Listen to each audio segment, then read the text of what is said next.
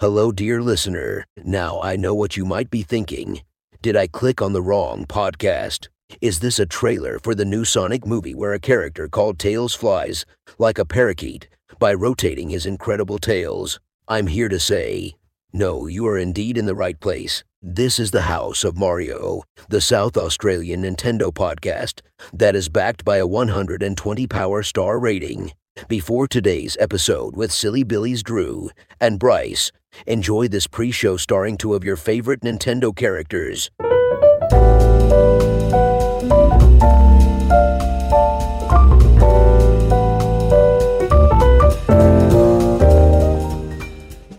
What's up, everybody? It's a me, Super Mario. You may recognize me from notable Nintendo franchises, such as Mario Kart, Mario and Luigi RPG, Mario Golf. Mario and Sonic go to the Olympics despite Sonic's obvious advantage, and of course, Mario's Hotel on the Philips CDI. This episode, I'm joined by one of Nintendo's greats. He's the hero of time, holds the Triforce of Courage, and is protagonist of the Legend of Zelda series. Everyone give a warm welcome to Link. What a fantastic intro. I have to say I'm blushing a bit. Mario. That's my pleasure. Your mark on the video game industry is obvious. Since your initial debut in 1986, you set the path of what action adventure games would become on home consoles. Yeah, I've honestly had a pretty good track record when it comes to the titles I have starred in. Though Skyward Sword was a tough one. Most players would just spam the waggle on the Wiimote. Every day after work of being the protagonist of Skyloft, I was exhausted.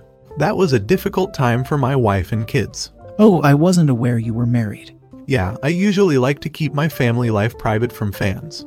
A large portion of the community gets enjoyment from the thought of Princess Zelda and myself as an item.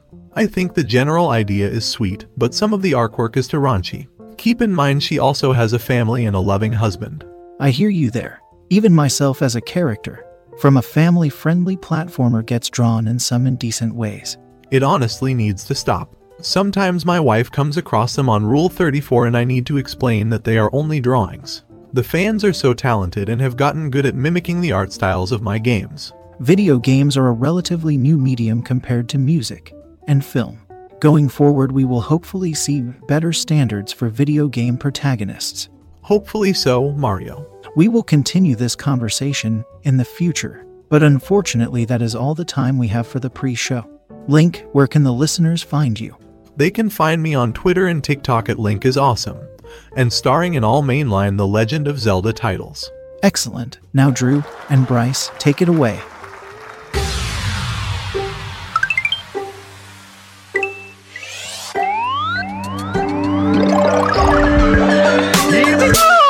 Good day, everybody, and welcome to the House of Mario, the South Australian Nintendo podcast that is backed by a 120 Power Star rating.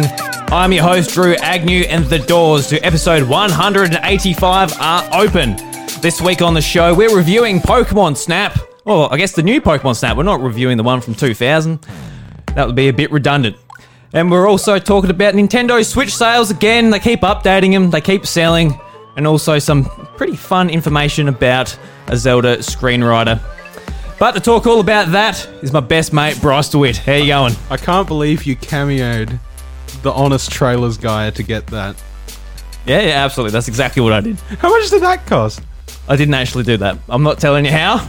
I'll tell you after the show how I did that. All right, cool. No worries. So I got um Bryce's reaction to our skit to start off with. Bryce, what did you think? We haven't done a skit in a while. that was great. Thanks, man. Loved Thanks. it. Um, yeah. So basically, I I found some software where you can basically just like type it out and it reads it for you. Oh, right. There you go. Yeah, and it's a lot of fun. So I thought it like it's hard for us because we sort of get to the room and that's we've got the podcast time. we've got two hours or however long it takes us to record for, and we don't have the sort of time to, you know, sit down and actually do a skit, plan it out, and record our lines and edit it and all that. So this way, we might actually be able to, you know, use the same account and just like sit down in bed and do it on our laptops and do it. Okay. So I don't know. What do you what do you think about that? Yeah, That's pretty doing good. that way. We'll see what uh, the listeners think about it, and uh, yeah, we'll, we'll take uh, take the take it on board. Jesus. Uh, I thought it was funny anyway. Yeah, yeah, no. As long as it entertains me to some extent. entertain, yeah, well, it entertained me. You got me. uh, Bryce, how you been, mate? Hey, good. I'm good. How are you? I'm pretty good. That's good. That's good. Absolutely. So we got Kraken and Cola here, Bryce. We got to crack it. We do. We got to crack it. cracking to cracking. Um, after that, I've gotten a little bit warm, to be honest. A little bit warm. Yeah, actually, I, got, I still got the heater on too. Better, better turn that off. Yeah, Jesus, why? Don't know, because it was cold in here. Oh well, The House of Mario's a bit cold.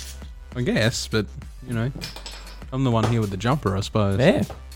Well, I guess, uh, Bryce, the remote's over there. If you want to go and if you, Oh if you can grab that for me, Drew. All right, just don't knock over my Kraken. You're- No. You're famous for that. I am famous for knocking over a Kraken. But uh, while you're doing that, mate, it's time to uh, read a brand new Apple's podcast review we got. A five star one, which is absolutely fantastic. We actually got two this week, but we'll save, you know, we'll we'll save the other, other one for next week because, you know, we never know when we get another one. Yeah, that's Got to ration them out a little bit. Mm. So this one is five stars and it's titled One of the Best. That's by Sean Capri from Canada. So thank you very much, Sean. You bloody legend. Oh, Sean. So he's written this one. Uh, he he's kept it in mind, but I will be reading this. So he's uh, he's, he takes us on a journey. All right. So let's go. Five stars. So this is a great podcast, and honestly, why aren't you already listening to it? Well, to be fair, if you're listening to this, you're listening to the podcast. Thank you very much, everyone. Anyway, uh, I mean, what's the matter with you? Do you have family issues? Well, you can join their Discord and talk about it. But it's like a win win. You win because you're listening to a great podcast. You win again because you sort out your family issues. and you win again because the community is so fun.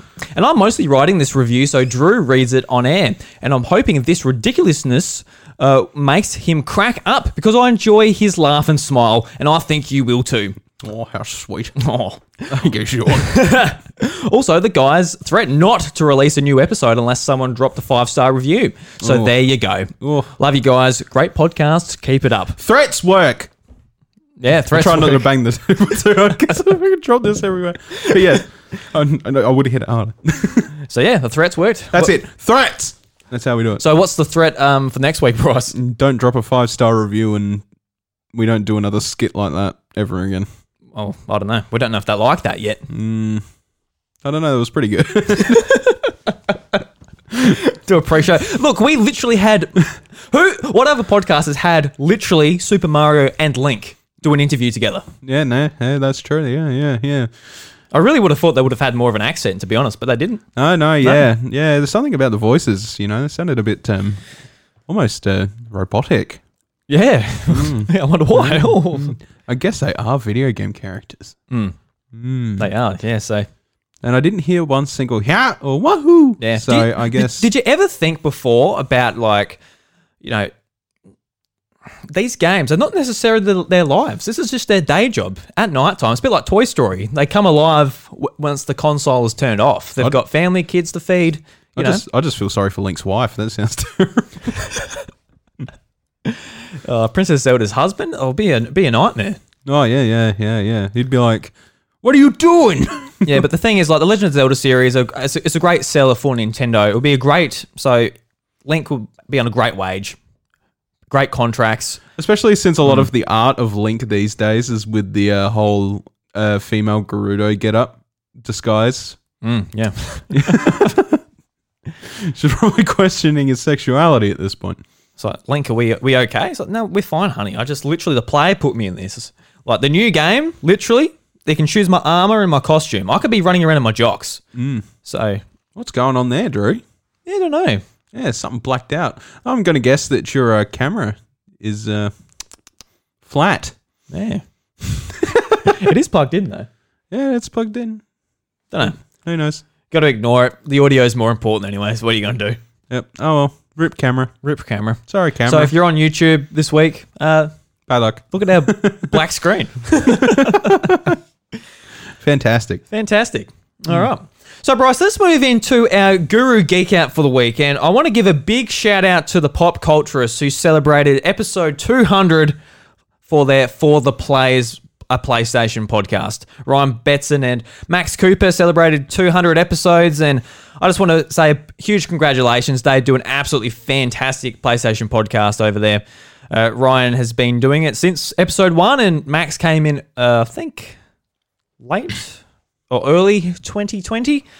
So really, really enjoyable show. If anybody is into PlayStation and want to find out more about the PS5 and uh, all of PlayStation's first party titles, definitely go over and check out For the Players, the Pop Culturist PlayStation podcast. Really fantastic. And uh, yeah, once again, congratulations, episode 200. We'll be getting there soon, hopefully, Bryce. Yeah, actually, yeah, we're pretty close. We're pretty close now. Pretty close. Yeah, 15 pretty episodes. Isn't that crazy? Yeah, you think like, oh, only 15, but you know, that's like a few months. Yeah, But- hmm. yeah. And then there's then there's to 300. You know, To 300, yeah, I guess it is. yeah. Well, 250 then 300. These roads, man, I tell you, they're long, but they're uh, they're rewarding. They are definitely rewarding. Mm, for sure. Yeah.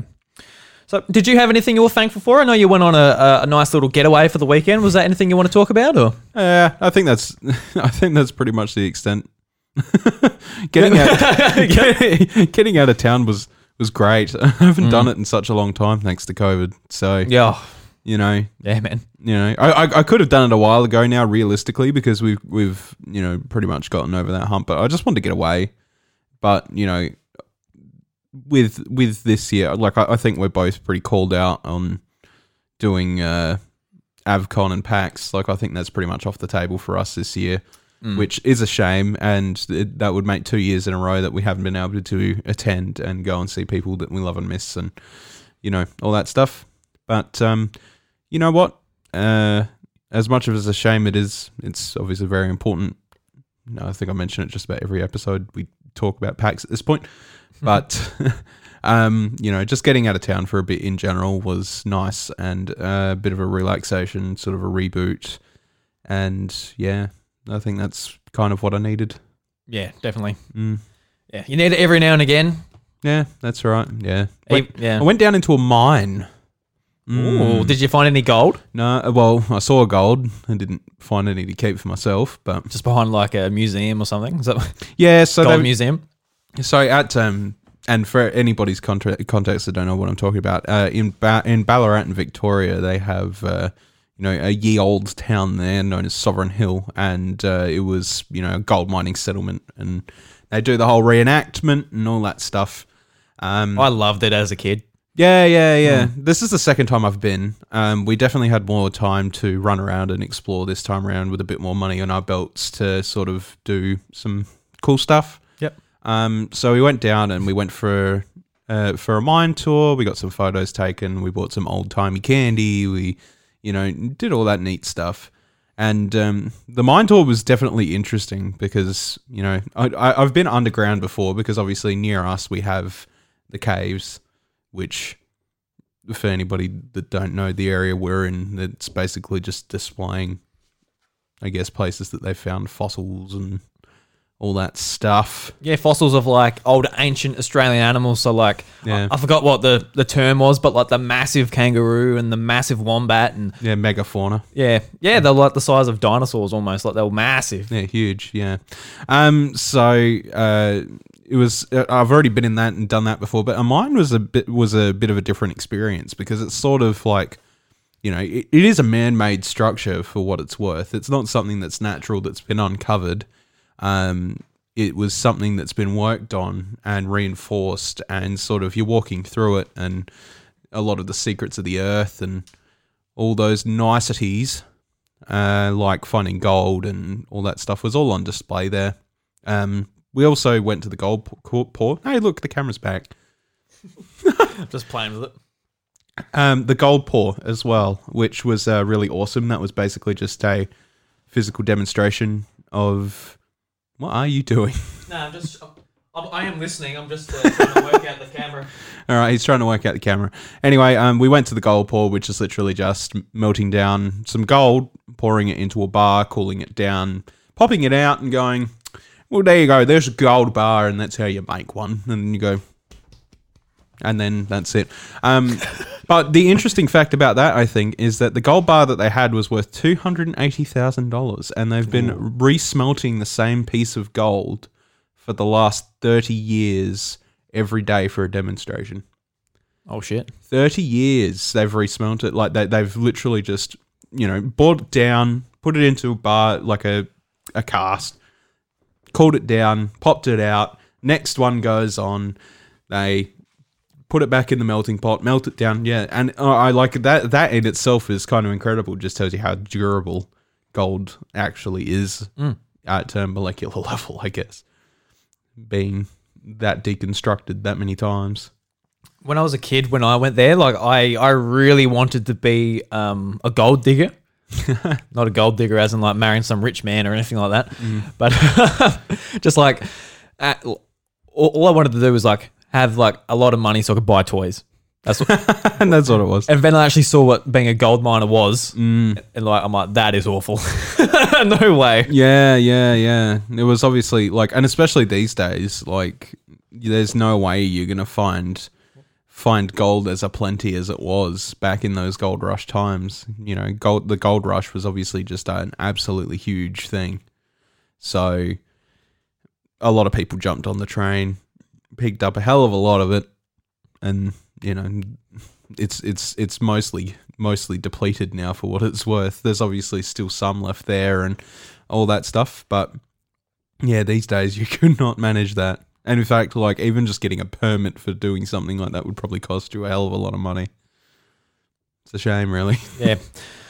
Yeah, because I saw um, you put some photos on Facebook. You're like, you know, searching for gold in like the river and stuff like that. Did you find many specs? You put them in the bag. You get to take it home. Nah, No. nah. We went at it for about 15, 20 minutes, and then we gave up. You know, oh right. we we had like we had like six adults and two children who have been walking around this you know reenacted town the whole day so we're just like and that was the last thing we did we're just like all right cool You're like, I got a spec. Cool. Let's get it. Let's get out of here. Fair enough. yeah somebody got a spec we put it in a tiny jar and we're like all right cool and that's all the gold we need see you later millionaires ding ding ding ding ding or you could just be like me and invest in cryptocurrency That's the thing. Like the the gold rush. Like the times the times of uh long past. Then we're buying invisible things on the internet. mm. What are they called? Like NRCs, no, NRTs, oh nrts. NRTs. Yeah. you're buying like the rights to like Jack's tweet on Twitter, the very first Oh my tweet, and God, just yeah. like dumb stuff like that. I hate that. I hate. Um. Oh, sorry. NFTs. I- NFTs, yeah. I hate NFTs. Like, there's just something about NFTs that feels so vindictive.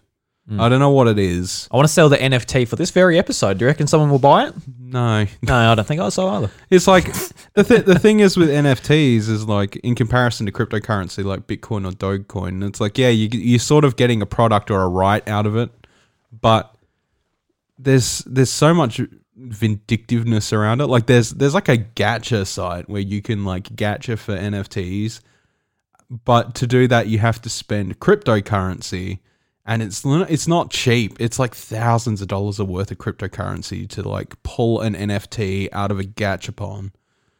So you don't even know what you're getting. Yeah. Oh well. You can save your money then. You can spend it all on crypto. Hey? Uh, yeah, well, I rebought back into Doge again because Jesus Christ, that flew over the last week. It went from we went from like thirty three cents to eighty seven cents. what did you buy it at? Uh, my initial purchase was like three cents, and then I sold it at thirty, and Oh. yeah, rebought just again recently because it's obvious it's not going to stop. So I'm just going to wait for it to go. I bought a little bit, and um, I'll just hold on to it from now and just see what happens. Hopefully, uh, the investment pays off well. You'll be able to go full time podcast editor. Look, I don't think it. I don't think it'll pay off as much as it did for the people who bought Bitcoin back in 2012. But you know, Yeah. like it might be enough to sort of put me put me at an edging point where I'm like, all right, cool, I can buy a house and buy it outright and just live my life. It might happen one day. Who knows? Fingers crossed. If it if it doesn't, then I'll at least sell it for a tidy profit if I just hold on to it. Just blame the Doge. well, you know, God damn it, Doge. yeah, no, it'd be interesting to see what happens because it's just I don't I don't know what it is with Doge, but it sort of went like from nothing. People bought it at nothing, spent like one thousand dollars on Dogecoin. Like there was somebody, Uh, there was somebody on the Dogecoin subreddit that invested at uh, one k at like near its lowest, and bought one k worth of Doge. And they were they were posting what their investment has sort of traveled to today, and it went up to like went from went from one k to two hundred and fifty six thousand dollars. Yeah. Nice. Anyone that doesn't know what Doge is, by the way, it's a it's a type of cryptocurrency. Yeah, yeah, Yeah. It's the meme currency, Yeah. which is now soaring like absolute mad. I wish I kind of just kept investing back at like the three cents I was buying it. Hmm. because if I'd done that and had it had a bit behind me, Oh, that's the goose coming in, Bryce. It's just trying to tell us stop going on a tangent about cryptocurrency. oh fuck off. All right, Bryce. So let's talk about the, the big game of the week or of last week. New Pokemon Snap that uh, came out, made by Bandai Namco. Um, the second Pokemon game to be made by them. Very exciting stuff. You wrote a review for dashgamer.com. I did indeed submitted today So go and check that out. That'll be in the show notes for anyone who's interested in reading that one when it turns up. when it, when it turns up. Yeah, when when it- the publisher hits th- that That- magic that's button. right when it gets posted. Yeah, yeah. Depends how much paper's left in the print. If there's enough black ink for all those words you wrote about it. Yep, indeed. Yep. so Bryce, what did you think about it, man? Let's uh, let's get into it. Good, pretty good. Pretty good. Um, I would, I would actually. I'll- I'll tell you what. I'll accept one thing from the review because it pretty much sums it up pretty much. I sent this to you earlier, Yeah. right? So this is something that I wrote in my review, and it's probably the, the joke I'm proudest proudest of. I said the premise is simple. You're an aspiring Pokemon photographer who joins a small team of Pokemon behavior researchers led by Professor Mirror, a man who spends more time in his lab rather than actually interacting with the Pokemon he wishes to know more about, and three other photographers that would rather shirk their responsibilities onto you. I wrote rather twice. No, they'll, they'll pick, they'll pick it up for you. Yeah, I'll fix that. that would rather shirk their responsibilities onto you than rerun the same course a second time and make you run it a twentieth. That's the thing. Like, as far as the story goes, it's like, well, can't you bastards like actually take some photos? Why am I doing all the work around here, taking photos of all these Pokemon and all that? Yeah, well, if only. if only.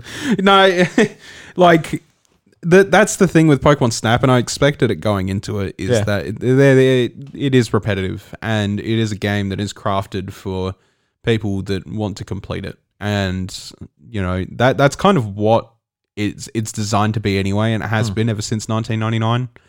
You know, rerunning the same thing over and over again until you get what you need, and sort of yeah. Yeah. And I think it's like important that people sort of try treat it as a laid back experience more than anything. Um, how much have you finished? Um, I've done uh, a fair few areas. I don't know how many hours I've put into it. I haven't finished the game yet. Um, but like going into it, it is pretty much what I expected from the game. I wanted like a nice, relaxed, you know, on rails, you know, f- first person shooter. um, you know, not literally with a gun, but with a camera, taking And photos apples. of Pokemon and yeah, and apples. yeah, it's it, it is funny because like some people point out Twitter because they're called like um Fluff like- fruit. yeah, fluff fruit, and like, oh no, they're nice and light. They won't hurt the Pokemon, but they look heavy as hell. Like when you when you throw them, like you throw them in the water, and they just sink like a rock. Well, just think about just think about old Todd Snap back in the day. He was literally throwing apples at Pokemon. He did, he did not have a care, and he threw an item called Pester Balls. Pester, like literally designed to piss things off. Yeah, so that's gone from this game because they didn't want to um, have a negative con- connotation as far as uh, annoying the wildlife. So in this one, you just play some nice music, you uh, feed them with some apples. Yeah, Um, you can use the Illumina Orb to uh, uh, light up the Pokemon for, uh, I guess, a variety of different uh, snapping opportunities in the wild.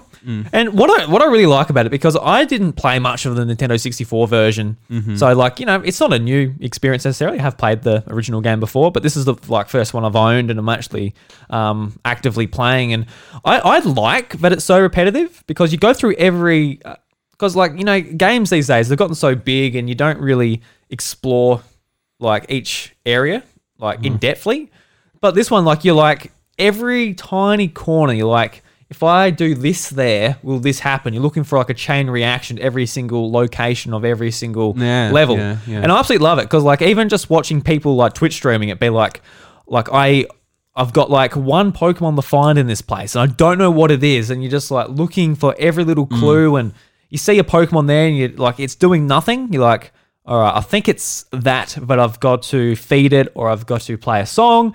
A Lumina Orb, um, whether you're doing it at nighttime or daytime, depending on what level you're doing it in. It's just like, it's really interesting trying to like figure that stuff out. It's very much like a, a puzzle game trying to figure out what you're trying to do and all that. Yeah. Um, the way that they sort of uh, work around, like you were saying just now, um, about chain reactions, that is something that's pretty prominent in it. I find, like when you think about, I can't spoil too much, but later on in the game, there is there is one where it is literally you have to guide a Pokemon through a forest using Crystabloom flowers. So you have to throw lumina orbs at the Crystabloom flowers at a specific time so that it catches them every time it sort of lights up. If you just smack them too early, like it's not going to notice and it's just going to go to the closest one. Yep. But you know, you got you got to sort of guide it, and then it actually le- leads to a conclusion that'll get you a rare snap that you wouldn't get any otherwhere else. Um, so it's it, it's full of stuff like that, and that's awesome. You know, there's some unnoticeable stuff like you might see an applin in the tree, or you know whatever. Actually, now that I think about it, I'd said something to somebody earlier, but like the game is the game is largely lacking Gen eight, like a lot.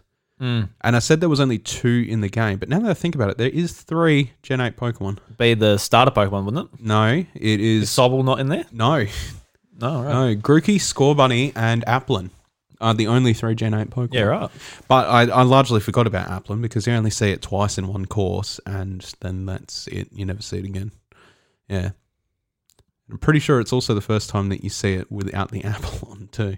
So there you Oh. go. That's interesting. Yeah, see, I haven't come across Applin yet, so that's cool. Yeah, so you know, uh, do do search out and do look everywhere. I think is the most important thing to take away from Snap. But that that's been the same even in the case of the 1999 game. You know, like you want to sort of take a keen eye to everything. There's a lot of missable secrets in the game. Um, and I've ran every course several times, like quite easily. I've maxed a few of them. So I've seen a lot, but I had I know I haven't seen it all. I'm I'm gonna get there. I think. I think I'm like interested enough to sort of keep going and at least get my courses like near max, just so I can see everything. Um, but there is a lot there to appreciate. Um, even just in in the base, like the interactions between Pokemon. Uh, I don't know how many you've found, but even just like in the first in, in the first area with you can get the Pidgeot to pick up a Magikarp, for example, if you do correct things and sort of stuff like that. And it, it is very largely, um, you know, reactions reactions based, I suppose. Actually, that's a good question. Who who burnt the apples in the park? Torchic? Was it Torchic? No, I don't know. So the only fire Pokemon in the park is Scorbunny, Oh, cheeky Scorbunny. right? Mm. It was not Scorbunny. Believe it or not, it was All not right, he's being set up. Mm. Oh, It's a Mulga. oh, Mm. spoiled for everyone. well, you know, it is it is something that you will you you literally not even think about it. Like you won't catch it unless you sort of do something with it, and that's like something that you can catch from the first time you run it. So it is just interesting to sort of like take that into account. Is that because the game specifically points it out? As you know, it's like, oh, could you guess? Who would have who would have done this to the apples? You immediately think Scorbunny because it's the only fire Pokemon in the course. Hmm. And then yeah, no, it wasn't Scorbunny. yeah, everyone's hiding. Yeah, Mm. because it it it, it comes up a lot too. Like um, leading up to launch, like Pokemon Snap. You know, the first one a pretty like you know bare bones game in some ways. Just as there's like a, a heap of replayability there. But if you're just someone who's like, oh, that was a fun level, done it, bouncing out. Uh, you know, there won't be so much content there for you. But like with this one, I I would say it is probably worth the um the 80 Australian bucks, Yeah. especially if you're really interested in like really finding out every single Pokemon. In in my review, I I put at the end of it that it's not going to be worth the eighty dollar price tag if you're looking for length, because you could rush through the game in nine hours. Yeah. I think is probably the fastest casual playthrough at the moment. Um, I'm sure people will probably find faster ways to do it, but um, if you if you like if if you just want a laid back experience and a bit of a collectathon that's a little bit more on the light-hearted side and fun as opposed to an actual grind, yeah, definitely. I think it's definitely worth your money. Um, but I think regardless of either one you are, if you can't pick it up at full price, it's definitely worth worth a pick up if you find it on sale. Yeah, definitely. Mm, yeah. Who knows it's one, if it's one of those games that will go on sale? Because uh, Pokken Tournament, that's one I haven't picked up on Switch, and I'm like, you know what, I'll get it for cheaper down the line. Uh, hasn't happened yet. like th- there was a few um, times when they put put out a like a trial on Nintendo Switch Online, and it was a bit cheaper then, but it was still you know still wasn't cheap. It was like, oh, you know, it's sixty bucks. What a deal! So that was a Wii U game from 2016. God. Yeah, but this is a new game, and if they Yeah, put yeah. it down to sixty bucks, like I wouldn't complain too much. Yeah, yeah. Yeah. No, no, I'm, I'm, yeah, I'm not really um comparing it, but I'm just saying that it probably won't drop in price. It's one of those uh, evergreen Nintendo titles they'll keep up there. They'll surf it. Yeah. Yeah. yeah, and I understand that. Yeah, Yeah. And what what's your opinion on say someone who's like, you know what, I can't stand the Pokemon RPGs. I'm not into turn based. I'm not into that bullshit. But I do like little cute creatures, and this looks entertaining. What would you say to people like that? I mean, yeah. Um, if you are if you are into Pokemon in general but don't enjoy the games and you're looking for a Pokemon game to enjoy, this is one you can get behind. Um, I think the best option you could possibly do first is even if you've got a Wii U, you can just get the original Pokemon Snap on your Wii U and give that a crack first. Hmm, yeah, true. Um, and if you like it and you are looking for something that's a bit more substancy, because obviously Pokemon Snap, the original only goes so far, you can finish it in less than two hours. This one's a lot, um, obviously a lot better to look at as well. Very meaty. Uh, it's very meaty in terms of how much actual, you know, pictures you can take and all that stuff. That's my foot. um, in how much pictures you can take and like the scenarios that they can be taken and um, the different paths you can take. Uh, and you know, it's it's definitely more of an experience. And like even past the end of the game, there's stuff to look for. Like there's some uh, legendary Pokemon flying around and stuff like that. Not going to tell you who, but they're there. Just gonna find them. As, as far as I'm concerned, there's no shinies in the game yet. Yet, you know, depends on their content update schedule whether they're going to have any or what have you. Haven't heard anything about it yet, but uh, but for now, yeah, there's there's plenty to sort of take pictures of. Even even in the post game, there's there's something to hunt, I guess, and hunt for the perfect pictures for. Uh, you've obviously got the high score system, so if you really feel like a bit of a high score junkie, you can do that and compare yourself with other people online. Yeah. So that, that's actually a pretty great feature. I like how they have um, the social element, and even uh, with like the professor when he's like, "All right, I'm going to um, grab this photo and put it up because I like it." I reckon that's a good feature as well because even if you can't be bothered posting your own photos, you can have photos going up anyway, That's right. which is pretty cool. And um, on launch day, I was going through like some people's snaps, and you know they were pretty good. But like going forward, you're going to get some pretty incredible looking photos to go through, I think, and get some inspiration for your own Pokemon photography. Yeah. And if you're feeling really ambitious, you can use an Inst- Instatex picker, uh, printer. Yeah, that's true. Yeah. To um, print your photos out. They actually made a specific one for Pokemon Snap as well. Yeah, which is Fuji, yeah, Fujifilm. Um, it's basically like a case that sort of just like slips over the printer. Yeah. Um, but it's interesting. It's two hundred bucks in Australia. I think. Uh, I think EB Games had it up for pre-order. So if you're interested in that, go and check that out. But you know, personally, I'm not a scrapbooker or anything. So No, I'd like to make a collage out of it though. I think that that'd be Yeah. that'd be something pretty cool to do. what I'm actually surprised about in the last week actually is, like, I haven't seen this game on Twitter. I thought this would just like take over my Twitter account, just be like, here's photos of people playing, or whether I'm just not following like Pokemon snappers. I've seen a fair few pictures, but Hmm. yeah, you're right. I don't think it's I don't think it's blown up. I thought, yeah, I thought it would have just taken over my Twitter account, but it just hasn't. Yeah, you you follow a lot more people that do Pokemon than I do too. So I suppose that Yeah. and like in saying that, I haven't posted anything, so no, you know, so I, guess I'm, a part of it too. I'm I'm uh, Actually, actually, I did. I posted a picture of a whale lord, which is just a blue screen. I Yeah. was- I will actually point that out because I forgot to do that at the start of it. But my uh, copy was provided by Nintendo, so do keep that in mind. Obviously, but my opinions are my own. Um, Just chuck it in the middle. well, yeah, you know, I, I, I better say something. Um, that being said, uh, you know, I, th- I think I think for me the only reason I hadn't really done anything with it is because you know I am I am sitting there trying to write this review and it is sort of just another brick in the wall. So and I never ended up doing it, but I am interested to see, you know, the pictures that people come up with. I guess I I I, I, reckon the inst- the Instatex thing is like a a good thing because that sort of brings back the whole. Uh, what was it? Was it Game Boy printer you could hook it up to in the sixty four? Um, a lot of people talk about going to Blockbuster and printing it out, but yeah, right. that that was you know something I didn't do because it was before my day, or you know I didn't play the game either. Yeah. or didn't have a 64. So Yeah, well, there you go. But um, yeah, no. So it is um, it is it is cool that you can do stuff like that, and you could sort of make your own unique collages out of the Pokemon uh, photos that you take, which is uh, definitely awesome.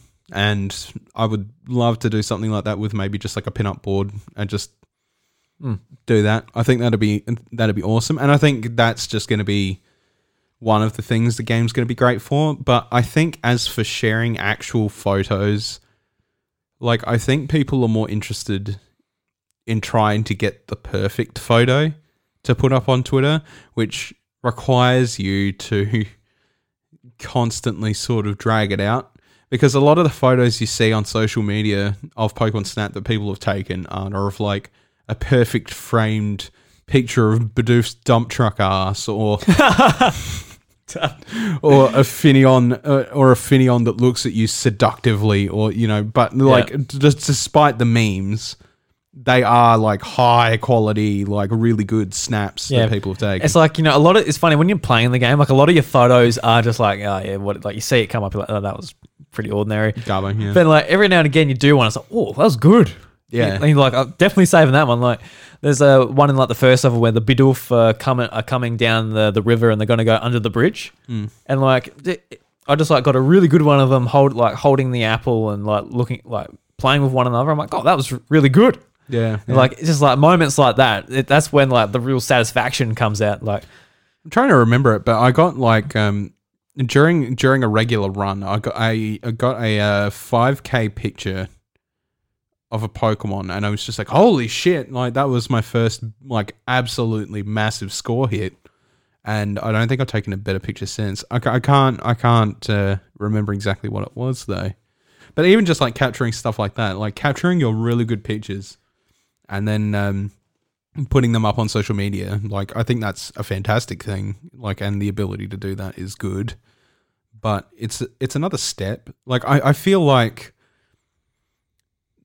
the switch isn't too bad at quick sharing content. But as we know it's kind of a like it's kind of a system we've forgotten about because of how much of a pain in the ass it is to do it with specific games like Mm, yeah, right. smash for example well y- yeah. yeah. like that's like so we we we know it's there and we take the film like we we take the screenshots and we take the recordings but i don't think we ever really do anything with them it's kind of like um with uh monster hunter rise for example uh team darkside does monster Hun- hunter rise gone wrong every week Mm. and it is people just submitting their clips and they have an instructional segment that goes for about a minute and in every single video to to get people to give them the highest quality possible because otherwise it makes a really shit YouTube video. Yeah. So it's like basically their process is is, is uh you know hit the record button after you something weird happens and then what you want to do is you want to take a USB cable plug it into your computer and then you want to navigate through your switch pull out the video and then you want to upload it to your Google Drive and then you want to take a copy of that link and make it shareable and editable and then you can send it to us in an email in which we can download it and then put it into a video. It's like it's almost as convoluted as uh, sending a video into funniest home videos. It's like, why can't we just hit the button, go share to YouTube, and upload it? It shouldn't be that difficult, and then you can just share the link with them. Yeah. Do you remember Mario Kart 8 had the uh, you could upload videos to YouTube from Mario Kart 8 on the Wii U? Yes. Yeah. Yeah. Just that, just that game. God forbid anything else. Like, oh, Nintendo's like, we're not as proud as the other games. Just, just that one. Show off that one. like, why does it have to be that complicated that we have Mm. to connect the whole device up to a computer just to remove it and then re-upload it to the internet? Well, Bryce, you know that's just the world we live in with Nintendo. You know how it is, mate. I guess. But, 2021. It's not going to get any better. I'm, I'm afraid. but there must be something along the lines of that as well with Pokemon Snap. Maybe you can't take. Can you take in-game screenshots? I have no Yeah, idea. you can. I've, I've done it and uploaded it. Yeah. Right. Okay. You can do it. Yeah. Okay, that's good then. But Maybe still, I'm just following the wrong hashtags or something. But I guess uh, talking about like taking good photos, what do you think of the actual, um, like how the photos are scored? So you've got two different types of score. You've got the the number score, Mm-hmm. and you've also got the star score, which uh, goes from one to four stars, and they're also ranked from uh, bronze to diamond. you do know what the one to four stars means. Mm. Yes. Okay. Yeah, it's like different, yeah, different, po- like yeah, different poses. Yeah. So if you want the four star, you need like the secret, um, Yeah. sort of animation or whatever. It kind of just determines its rarity as a pose more more than anything else. It Yeah. actually doesn't determine anything towards your score. Yeah, so you could get like a, a better scored one star than a four star potentially. It just Yeah. depends on how well you uh, frame the the shot. And then the uh, the accolade awards, so bronze, silver, gold, and diamond. I, assume it's, diamond. It looks like diamond. Yeah, it's like between 2000 and 3000 is uh, bron- uh sorry 2000, 2000 and 2090 uh, 2999 is bronze and then 3000 to 3000 uh, 3499 is silver 3 uh, 3500 to 3999 is gold and then onwards is diamond. Yeah. It I just shows you how much like you have to go through each level too, because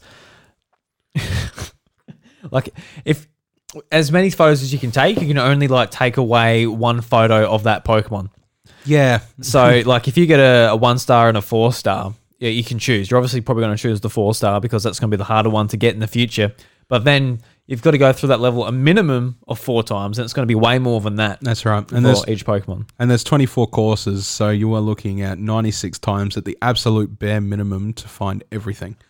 But the chances of you doing that in 96 times are so incredibly stupidly low if especially if you're not watching not looking at a guide hmm. that you're going to be running these courses a hell of a lot. And there's there's 24 of them, so keep that in mind. So like yeah, there's, if you're into the game, there is sort of no lack of gameplay there. There's plenty.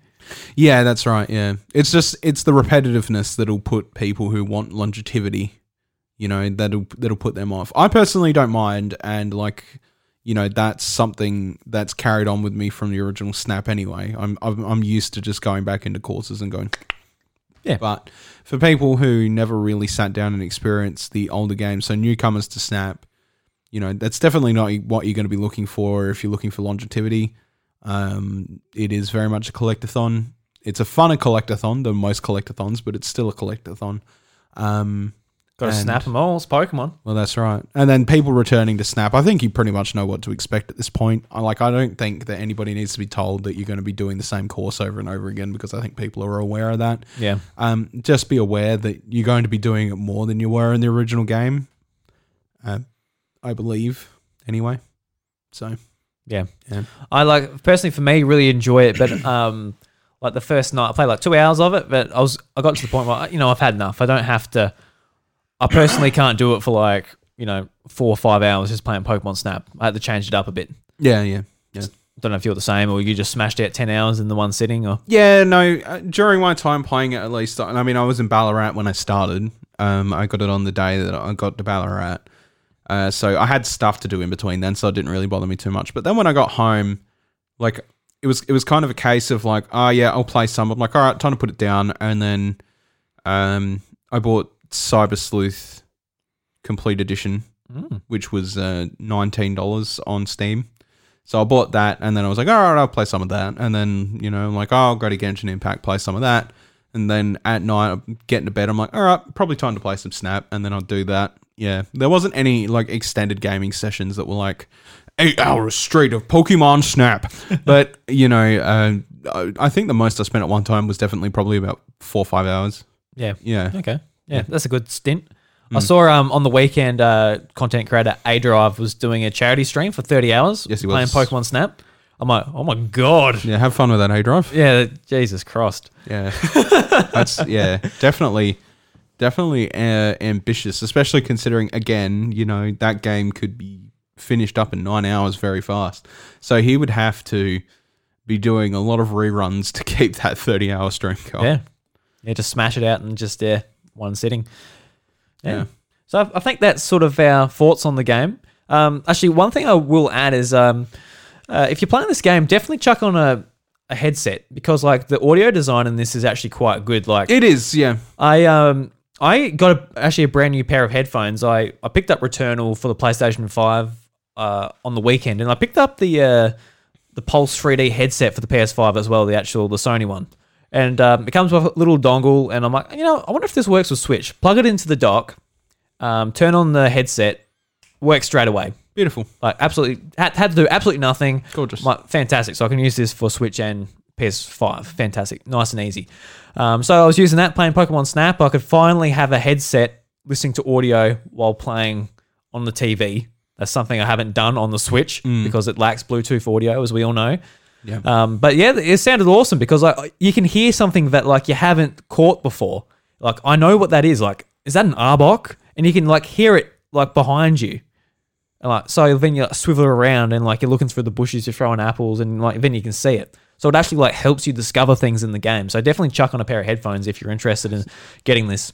See, I didn't get. I, I didn't have the. I didn't have the thought to think about that while I was doing my playthrough. Like I didn't do it at all. I mostly played played it in handheld for what it was worth. Yep. But now that I think about it, yeah, you're right. I think the audio does does definitely help a lot with it. Yeah, no, it definitely enhances it because like you know you're slowly moving like along your rail. Yeah. and like you just like you it puts you in that space a lot more i don't know like um like what type of quality like this pulse 3d headset is for the 3d audio i know it does all that 3d audio stuff on ps5 but no it works really well on switch so if anyone is actually looking for a headset and you ha- have a playstation as well that is definitely a great headset to get if you're looking for one Yeah. Cool. yeah um, I, I plugged it into the Xbox. I'm like, I wonder if the PlayStation headset works on the Xbox. Of course, it doesn't. Didn't, didn't work. works on the Switch, though. Well, I've got an Xbox specific one, so we're rivals here. yeah. Oh, did you get the Xbox one? Did you? I've got uh, the Xbox um, uh, ROGs. What? Rogs. Yeah. Uh, no, not ROGs. Fucking um, Jesus. Xbox Plantronics. Uh, Rigs. Sorry. rigs. Okay. Yeah, I was thinking Republic of Gamers. Um, Right. Yeah, but no, the uh, Plantronics Rig 600X, like the, the expensive pair of wireless headphones anyway, because I owned the uh, 600 Yep. before that, and I love them headphones. So I bought the Xbox uh, version quite a while ago, and it works with my PC, and they're really good. They're really good. Anyway, um, they're anyway. Besides that, anyway, speaking of sound design, real quick, I do I do just want to talk about the soundtrack real quick.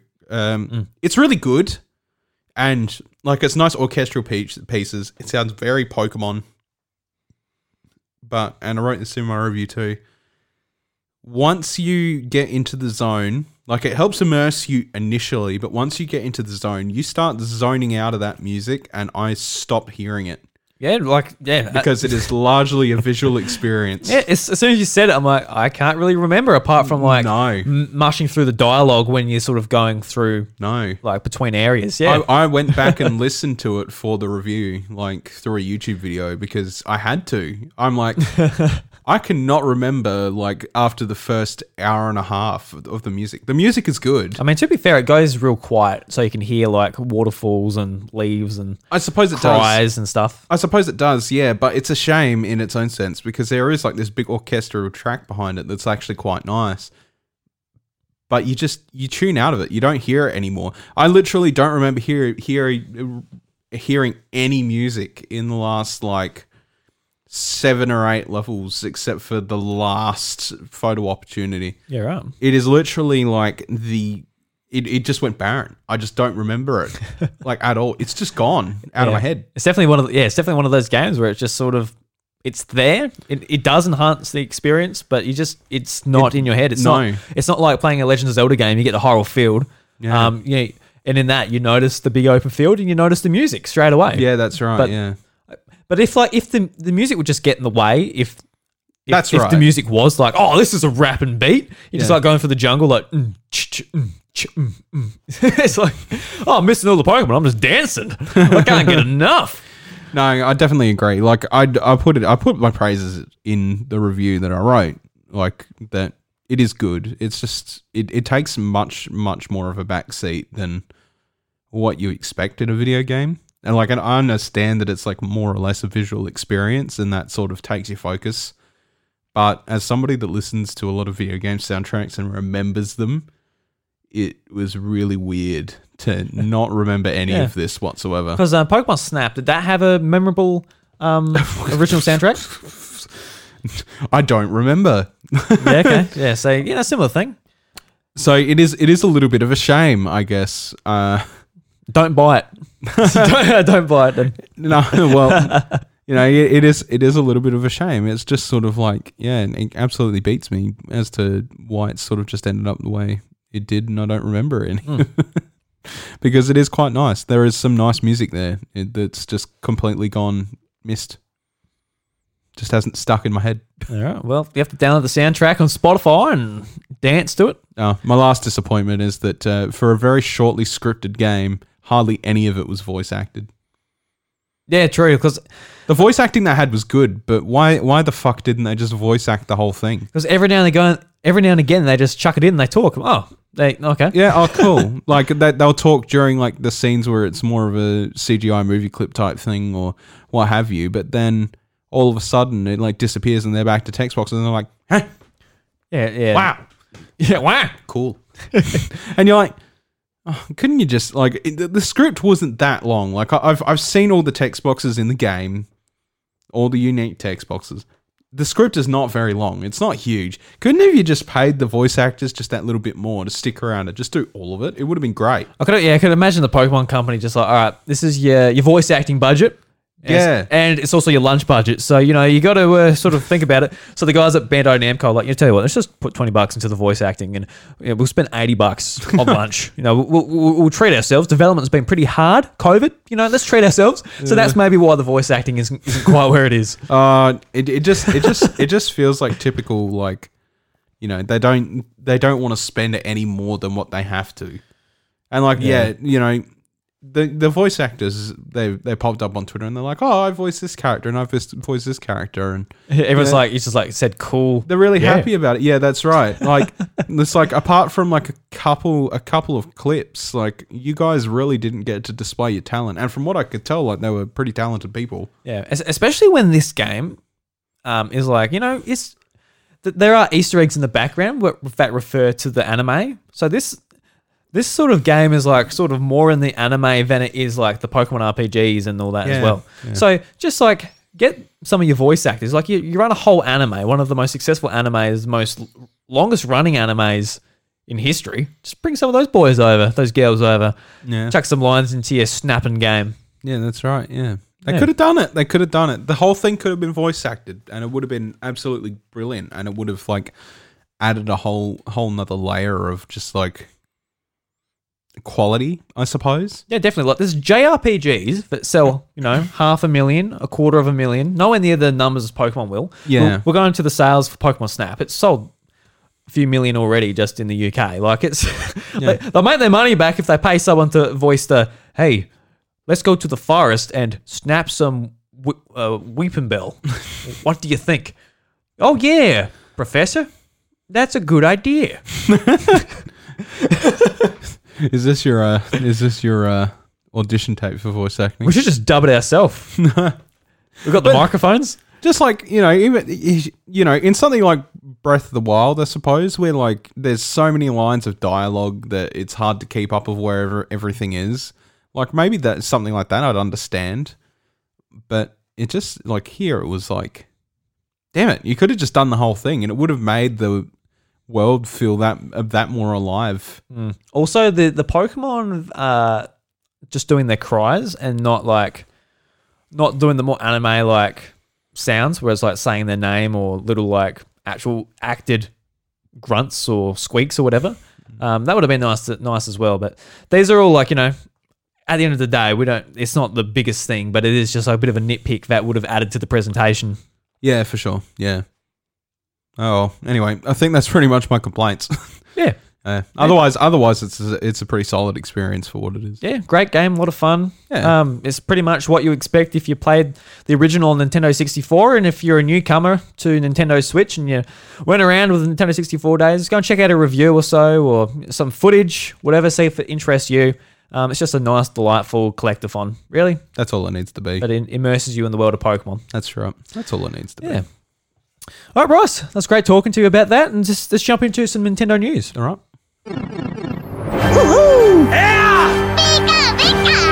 Is that all? I fight for my friends. My body is still All right, Bryce. So this week in Nintendo news, we're going to go over some new Pokemon Snap uh, charts in the uh, in the UK. So it's gone quite well in the UK, Bryce, and this comes from GamesIndustry.biz. And the article reads: New Pokemon Snap has topped the UK physical retail charts in its debut week. The Switch game sold over four times as many copies as uh, at launch than the original managed, which reached number nine way back in September 2000. The game arrived in the middle of Pokemon Mania. However, it was a Nintendo 64 title, which was a console that struggled to, to sell in the UK. Um, so it sold 1.5 million Nintendo 64s when compared to 5.4 million PlayStations at the time, Bryce. So, yeah, she, you know, we all know the UK was a, a PlayStation dominated place, and it still is to this day.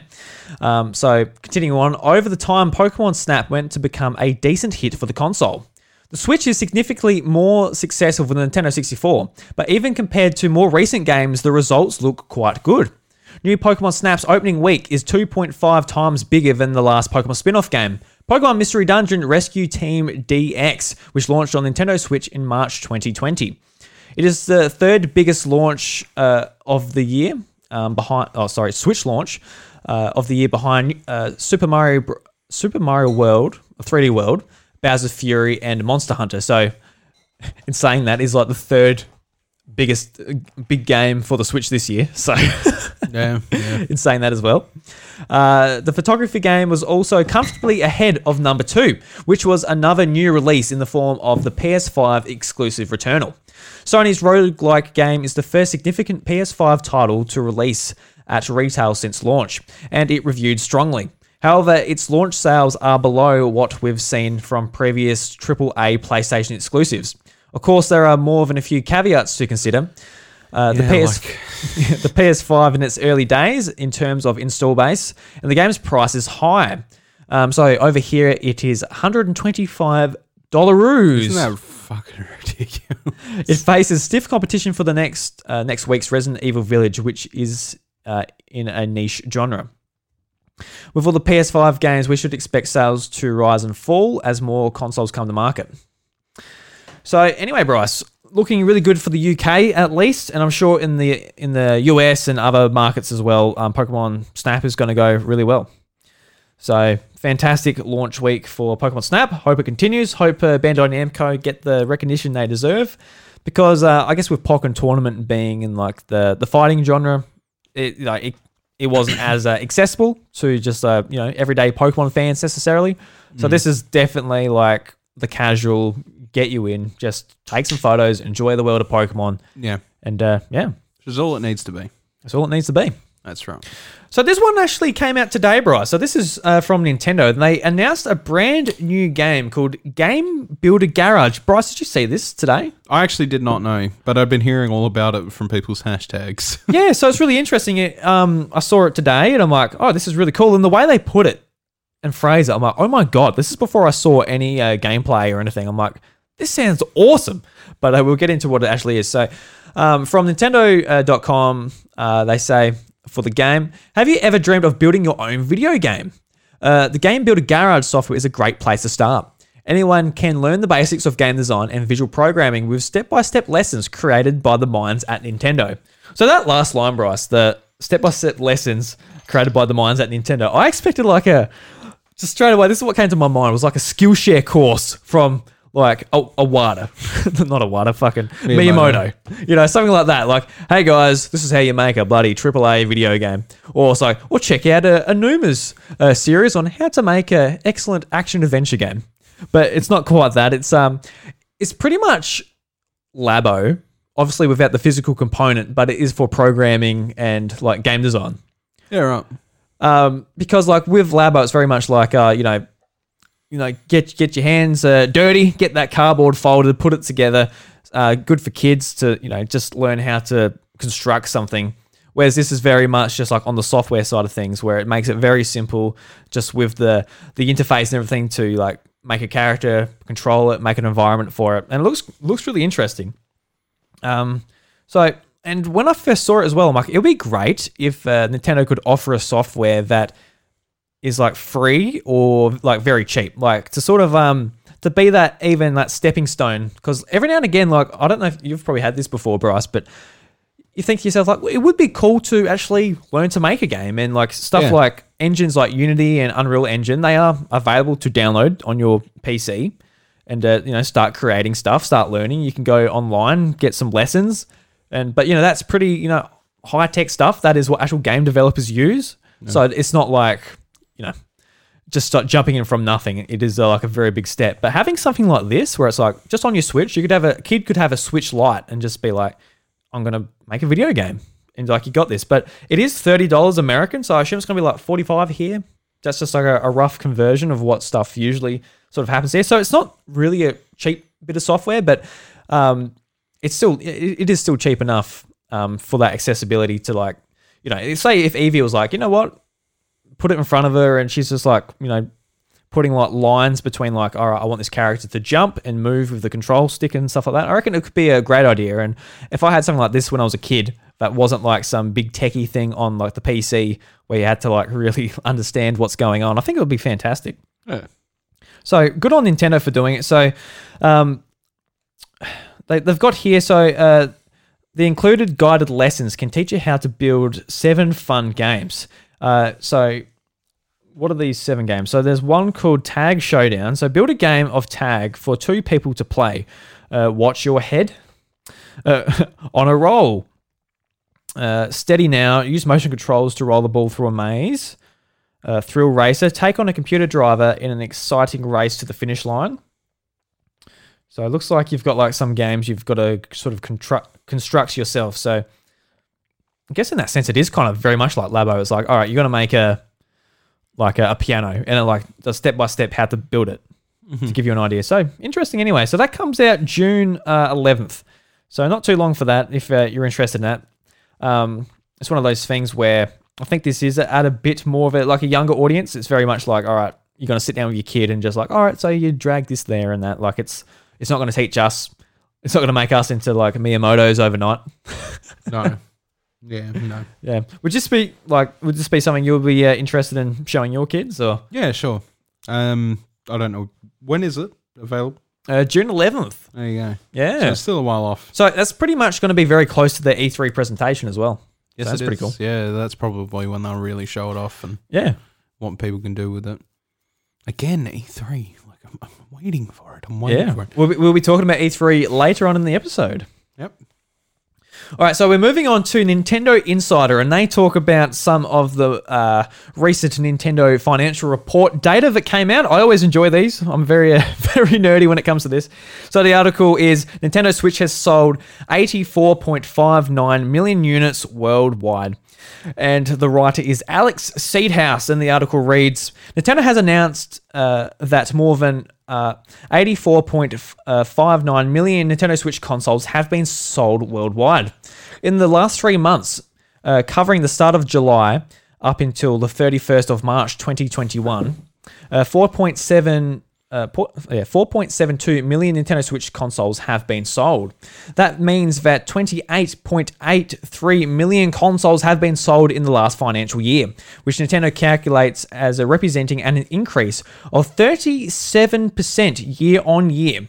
There were 20 uh, million Nintendo Switch consoles sold and 8.51 million Nintendo Switch uh, Switch Lite consoles sold. Nintendo has now sold more than uh, f- 587 million Nintendo Switch games.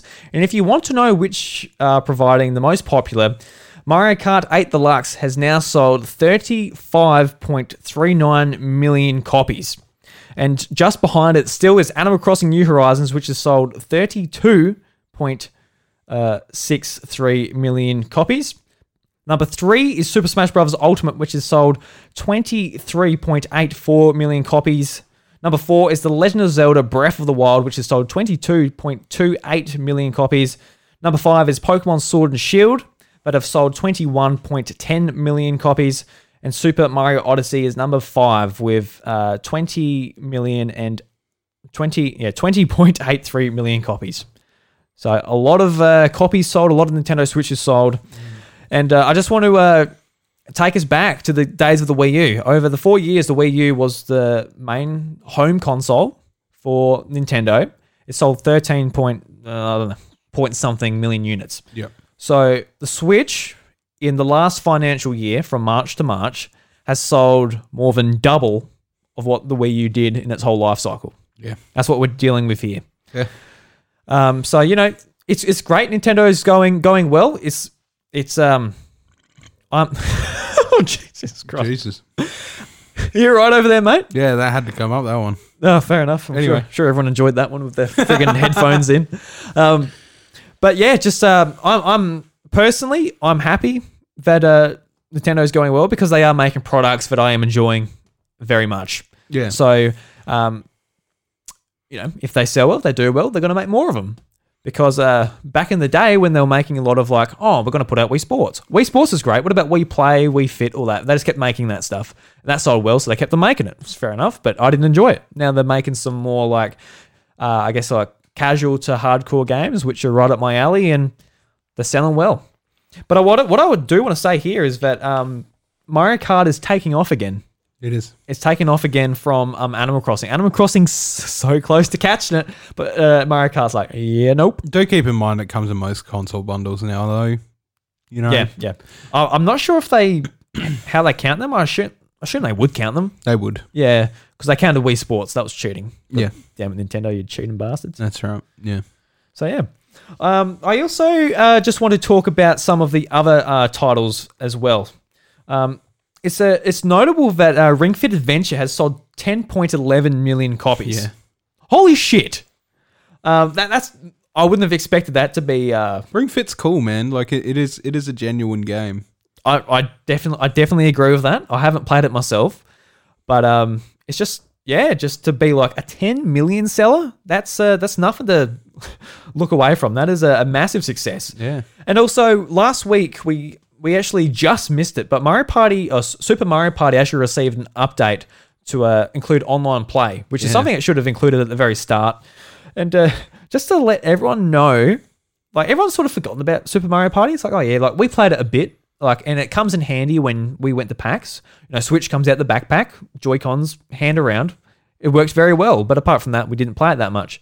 And I um, personally haven't tried the online yet either. But just uh, put this in pers- into perspective. It sold 14.79 million copies. Uh, just just put it into comparison. That is not far away from the best ever selling PlayStation exclusive, which is Uncharted 4. Really. Yeah, I think Uncharted 4 is like around 16 or 17 million copies on the PlayStation 4. Why did I think that like they they at least had one title that, that was up in the twenties? I don't think they do, but I'm not going to. I, I'm, I'm going to Google you- that you while you're talking about it. But you yeah, can you no, can I- fact check me, but no, you, you would you would probably be dead on. But just like put that in, into comparison, like because like Mario Party, Super Mario Party, it's fine, it's fine. Like Yeah. it's fine with a, a lowercase f. You know, it's it's it's whatever. Uh, it's definitely not in the uh, the games I would recommend if you're getting a Switch. Um, but uh, it, it'll be fun if you have it in the right circumstance. But it's sold so much. That game needs support so bad. It needs a DLC. Like people want it as well. Um, but yeah, apart from that, um, Super Mario 3D All Stars has also sold 9.01 million, which is just kind of baffling while they put a cap on that, while Yeah. they stopped. As as of March 2021, Mar- uh, Marvel's Spider-Man was the best-selling PS4 game of all time. At 20 million units. 20 million. Right, gotcha. Yeah. So even even still though, 20 million units, like shit. like Yeah. for for the install base that PlayStation has, I expected a hell of a lot more. Yeah, that's the thing. Like, um, you can just see the difference between the audiences. Like, um, like I know like a lot of hardcore PlayStation fans, they buy every single exclusive, and I'm mostly in that camp too. I've I've bought most of them, apart from Days Gone and a, couple of ones I just sort of let slip by. But uh, it's like with Nintendo, I think everyone buys it, and they're very much in the mindset of like I'm going to buy the exclusives. But what I, what I did notice the other day, I was um over at a, a uh, one of our, our friends' places. They got like a little boy and a little girl, and they've got a PlayStation 4 and a Nintendo Switch. And I'm like, oh, you've got a Switch in a PlayStation. Like on the PlayStation, he plays FIFA and you know Fortnite, all that type of stuff. I'm like, yeah, cool. Um, what are you playing on your Switch? That's that's more my wheelhouse. I'm I'm a big uh, big kid like that. What's on you? You're playing Mario. You're playing Zelda. You're playing Smash Bros. He's, but all all he was playing on it was uh, Rocket League and Fortnite. but but that that's the thing though. Cause Damn like, it! it, it, it kind of uh, it kind of it made me like vomit a little bit in my mouth. I'm like, you know, serious? Where's this? Uh, where's this first party Nintendo support? But but that that just goes to sh- I think that just goes to show for me at least that Nintendo has got to a place that it isn't just selling to people that just want Mario and Zelda. It is selling to people like, oh, this is a cool handheld and I could play Rocket League and Fortnite on it. yeah, And that's why they got like the Fortnite bundles and all that type of stuff too. So, um, you know, it isn't necessarily just people wanting Mario Odyssey and Zelda. I suppose, but in, in the same vein as well, like I'm I'm a firm believer that you buy the hardware that you want the exclusives for. You know, like we're we're slowly getting to the point where exclusivity is hardly going to matter anymore, like at all, and it could eventually phase out, especially with um, you know, the fiasco that helped that happened with MLB The Show, which we talked about last week, and that being a PlayStation Studios game, yet being on Game Pass day one. Yeah. Presumably because MLB merchandising were down their throat, like you need to put this on both. Yeah, I think uh, because I, I disagree. I think exclusives are very important for like the consoles because you, you No. can you can see with Xbox like You are you are completely misinformed in what I'm saying. I'm not saying they're not important. I'm saying that they're slowly phasing out. how how they're phasing out. What's your example? We talked about it last week. I can't remember last week. There are a lot of PlayStation games that are now actually moving on to PC, and then we've got you know MLB the Show hitting Xbox and stuff like that. So depending on the performance, there is going to speak numbers, right? yeah. You know, Horizon Zero Dawn that's on PC, and then Yeah, you I will say though that that came out f- four years after it did on It, PlayStation. it doesn't. It doesn't matter. It kind of does matter. No, though. it doesn't because if you go back a generation, none of those fucking exclusives went to PC. None of them. Yeah, and now they're sort of like experimenting because That's what I said last week. on on on because on PlayStation it just sells nothing at the moment. no, It's on PS Plus. It's on this. They're giving it away for free on That's this. uh, exactly right, Play for home thing. it's a market that they can tap into and Yeah. prof- personally profit from. Yeah. But that would also mean that it's no longer exclusive just to a PlayStation console by doing so. Yeah. So what I'm saying is, is that you're not going to fucking see it on Xbox, sure, but there is a universal platform right there called the personal computer, in which they can do their own market with. Mm. And the reason that is, and I said this again last week, Epic Games went from fucking zero to hero and have their own fucking launcher that they're doing shit on and they've been buying people's exclusivity out from Steam and all that shit. It's obviously very clearly become a very profitable profitable platform that they can profit from from Jesus with no effort whatsoever if they just literally fucking port it over and make it Yeah. compatible with the fucking hardware. That's the thing. Like I'd like Xbox. Like that is their platform. It's Windows. So you know That's whatever. exactly right. But, But, they don't get anything off of it. yeah, but with um with PlayStation, I think they just don't. All they want to do is just They keep want- you away from Xbox, which is uh, don't know, don't know what their strategy. Because I I sort of imagine like oh I can get Halo in Horizon. Oh sweet. so why do they just play here all the time? It's it's kind of a weird situation. Like What about the what about the state of Nintendo though? Obviously, exclusives very much matter on that. they aren't they are never going to shift their budget, but that's because more or less that they're there. Um, they're very old traditioned and refuse to move with the times, and that is in everything they do. Doesn't matter what you fucking talk about. They they're like the Internet Explorer of video game developers. Like as much as, as as good as their shit is, which is the complete opposite of Internet Explorer, which was terrible. You know, um, I was about to say. every every decision that every other company makes is like ten years in advance before Nintendo doing it and putting up their hand saying, "Oh, look, we're part of the crowd now too," and they've already moved on from it. Right? It doesn't matter what way you look at it; they're never going to change their stance on it. They're different, but that's because they don't have to. I feel like not as much as PlayStation and Xbox do, who are always in direct competition with each other. Even though PlayStation has been blowing them out of the water last generation, but the generation before that for PlayStation was pretty fucking scary for them. yeah. They went from the best selling console of all time across anything to an absolute flop that was being beaten out by a company that had only been in the market for two generations. They're getting beaten by an exploding console. Exactly. they were getting absolutely fucking walloped by the Xbox 360 until the end of its life when the PlayStation 3 was ch- like cheaper to make and like all that nice stuff. But that being said, they've got to compete compete with each other in the market. Xbox is in the position now that it it can provide to PC. They've made this universal app that's like, all right, you want Game Pass, cool. You don't even have to be a person who owns an Xbox. You can have it on PC. You can get games there with Game Pass. Subscribe to us. We'll give you, you know, this, and you give us a bit of cash, right? But I think that's what's so appealing to me in terms of the ecosystem with Xbox, and why I started with Xbox this generation is because that ecosystem is whole house friendly. If you buy Game Pass and you have an Xbox, right? You can play it on your TV. If you've got a personal computer, you can play it on your personal computer. If you've got a laptop, you can play it on the laptop. And it doesn't matter where you are in the house. If you own Game Pass and you've got an Xbox One, if you've been an Xbox fan since last generation, or at least own an Xbox One, you've got an Xbox One, you've got a Series X, you've got a PC, you get a laptop, you've got fucking um, what do you call it? Smart delivery for like do do that on an iPad or something. You've literally got an Xbox in nearly every room in the home. yeah. But will it run on Switch, Bryce? And speaking No. of speaking of XCloud on Switch, Bryce, this comes from Nintendo Life. Fucking hell, man! Cut me off, Jesus Christ! Just trying to keep the show moving, Bryce.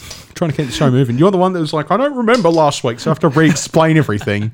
Jesus Christ! Well, I'm caught up now, mate. So this is uh, this comes from the Epic versus Apple lawsuit that has started, and a lot of stuff has actually did. leaked from this, including um, Is this about the phone calls?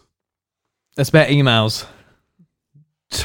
You missed the important one. Damn it! What's what's the phone call one? All right, I have to bring it up. No, you read Alright. this one. I'll read the next one. So this one, um, so the article reads: the ongoing legal dispute between uh, Epic and Apple is being live broadcast this week. It includes a, a lot of incredible stuff has already come out of it. Tim uh, Sweeney, Epic's uh, founder and COO, has uh, been repeatedly asked uh, to identify consoles.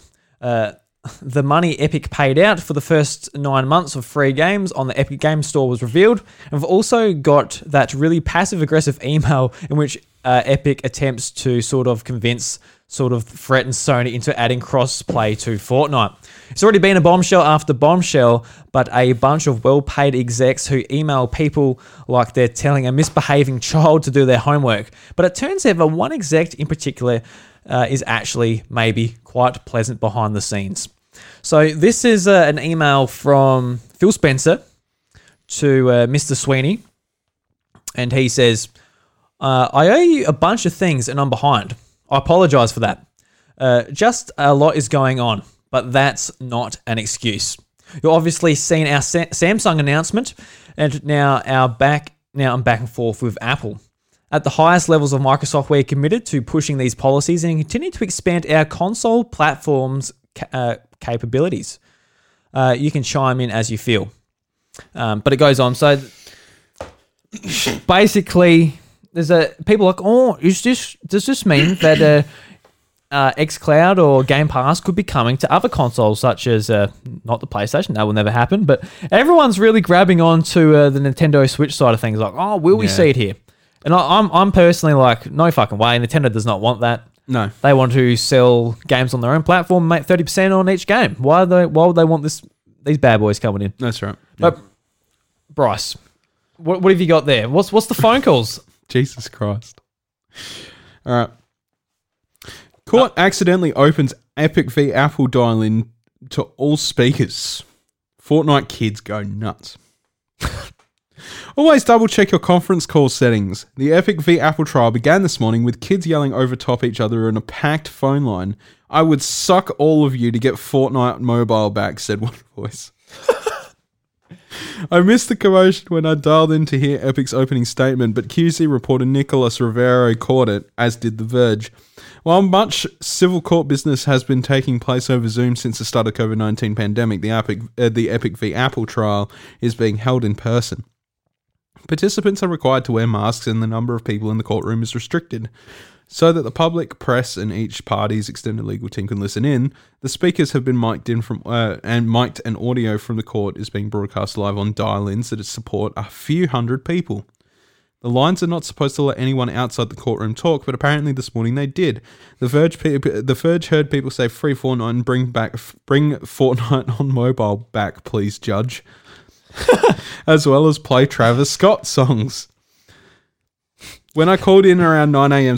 Uh, Pacific, unaware that any of this had happened, I was asked by the automated system whether I wanted to join as a host, which I thought was odd. I opted not to. Maybe it was unrelated. I heard part of Epic's opening statement was uh, without disruption. For now, the court issue has been fixed. It seems like a fitting start to a legal dispute that kicked off with Epic intentionally breaking Apple's rules and then launching an anti Apple PR campaign directed at its Fortnite player base. Yeah, yeah. And then you've got and then you've got this. There is a little snippet, I think. Hold on. Come on. Where are you? There. Come on.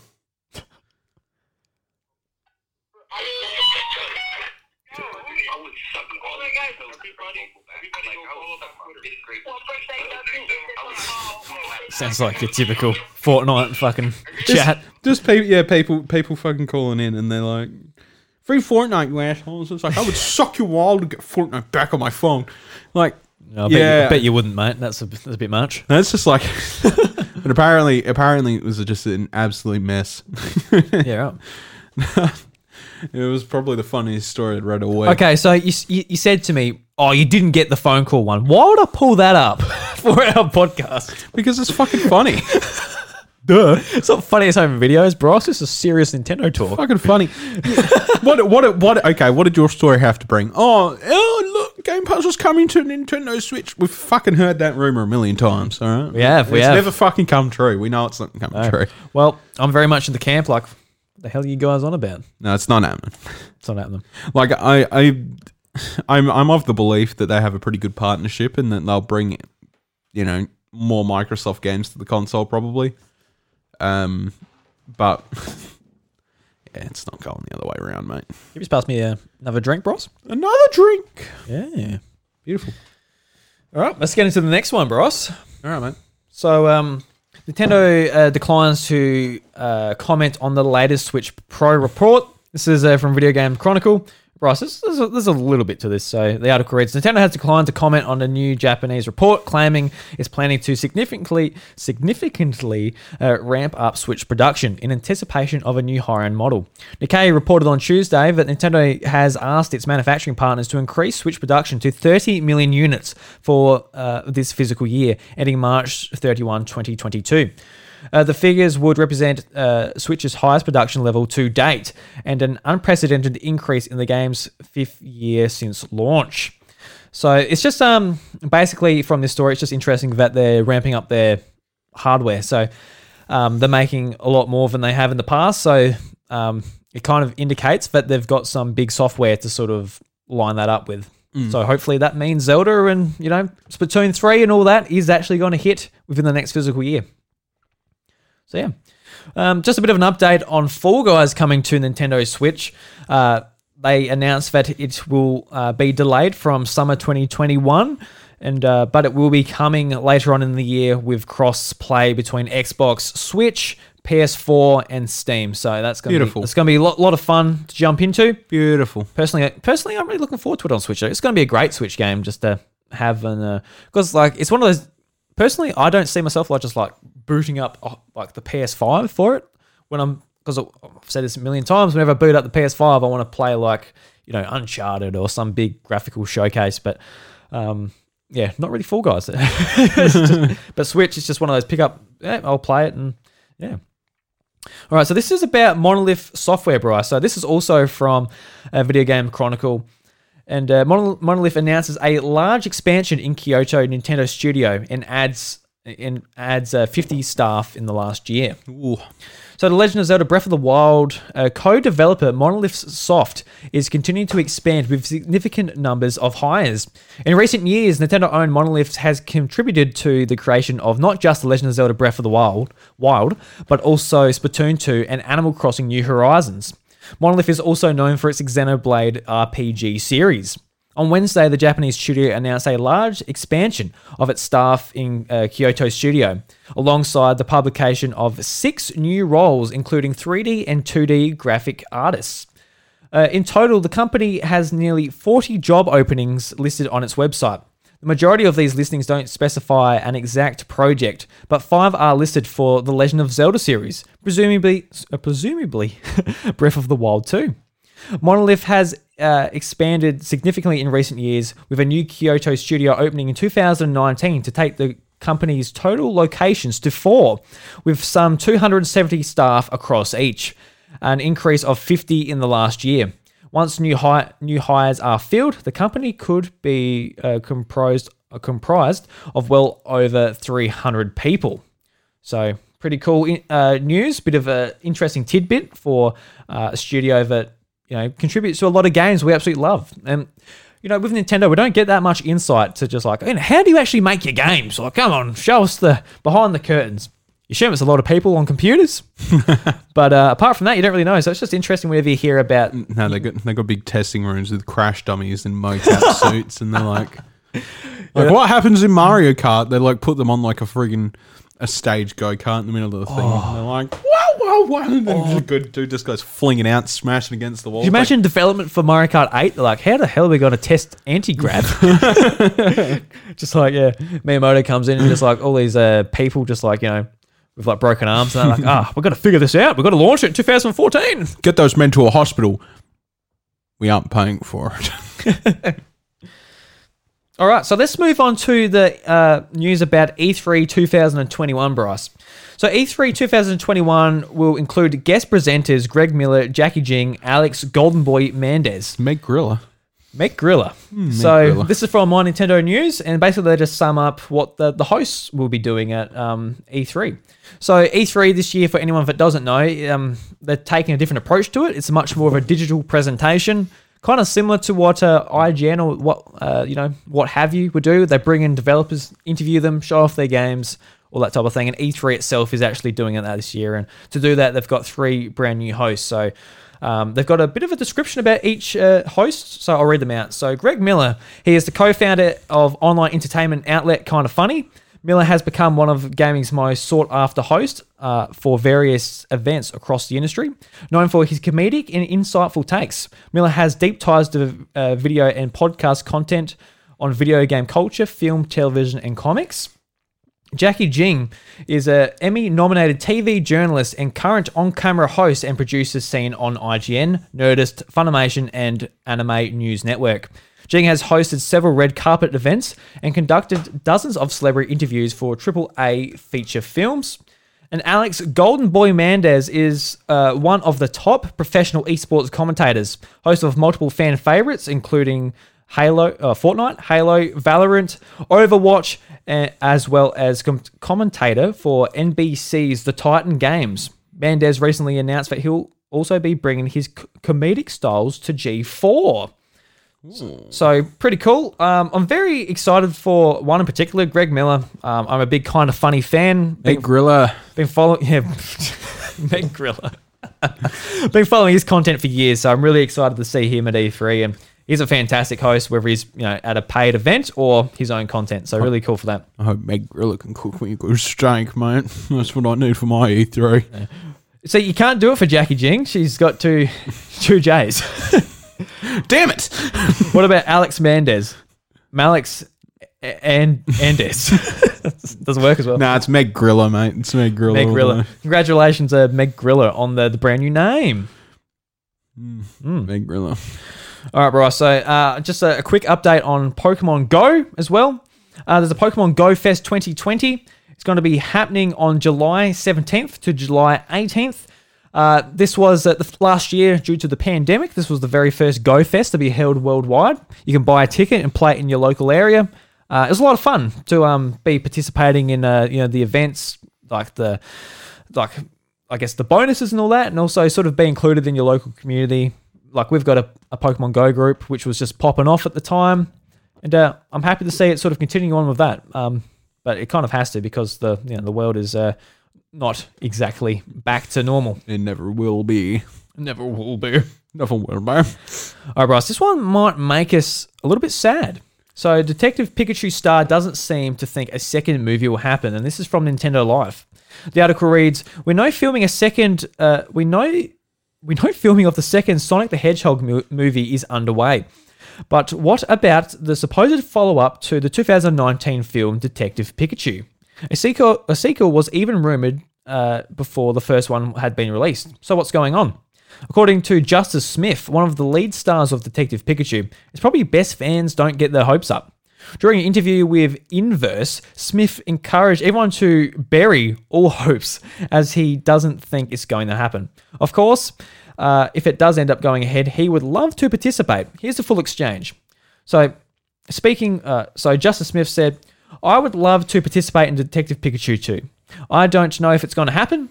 I uh, I think we have to just kind of bury our hopes. I don't think it's going to happen. I really hope so, though. Honestly, I'm such a huge fan. Who knows? Who knows? I hope so. End quote.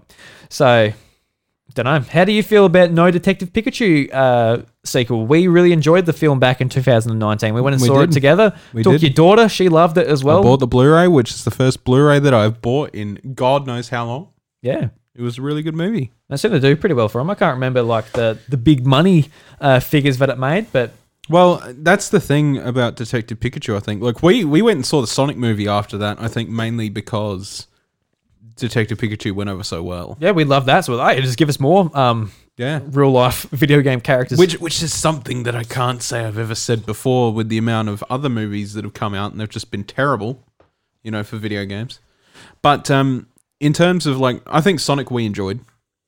I enjoyed it. I thought it was fine. It was good. It's that's alright. good. Yeah. Better than most video game movies that I've ever laid my eyes upon. it was campy, fun, and that's all that really mattered. Um, but Detective Pikachu was it was kind of special in its own way. Um, first of all, it's like the first time that they've ever really left it in the hands of people that I guess I guess at the time you would call them like the big old megastars like um friggin' Ryan Reynolds and stuff like that and then obviously you've got Justice who was the main character in the in the movie. Mm. Um and a couple of guest appearances from other people as well, I suppose. Um it was it was definitely one of those movies that you didn't really expect to happen and if it was going to happen at all, a Pokemon was going to happen and Pokemon movie it was going to happen at all, it was not going to happen the way that we thought that it would.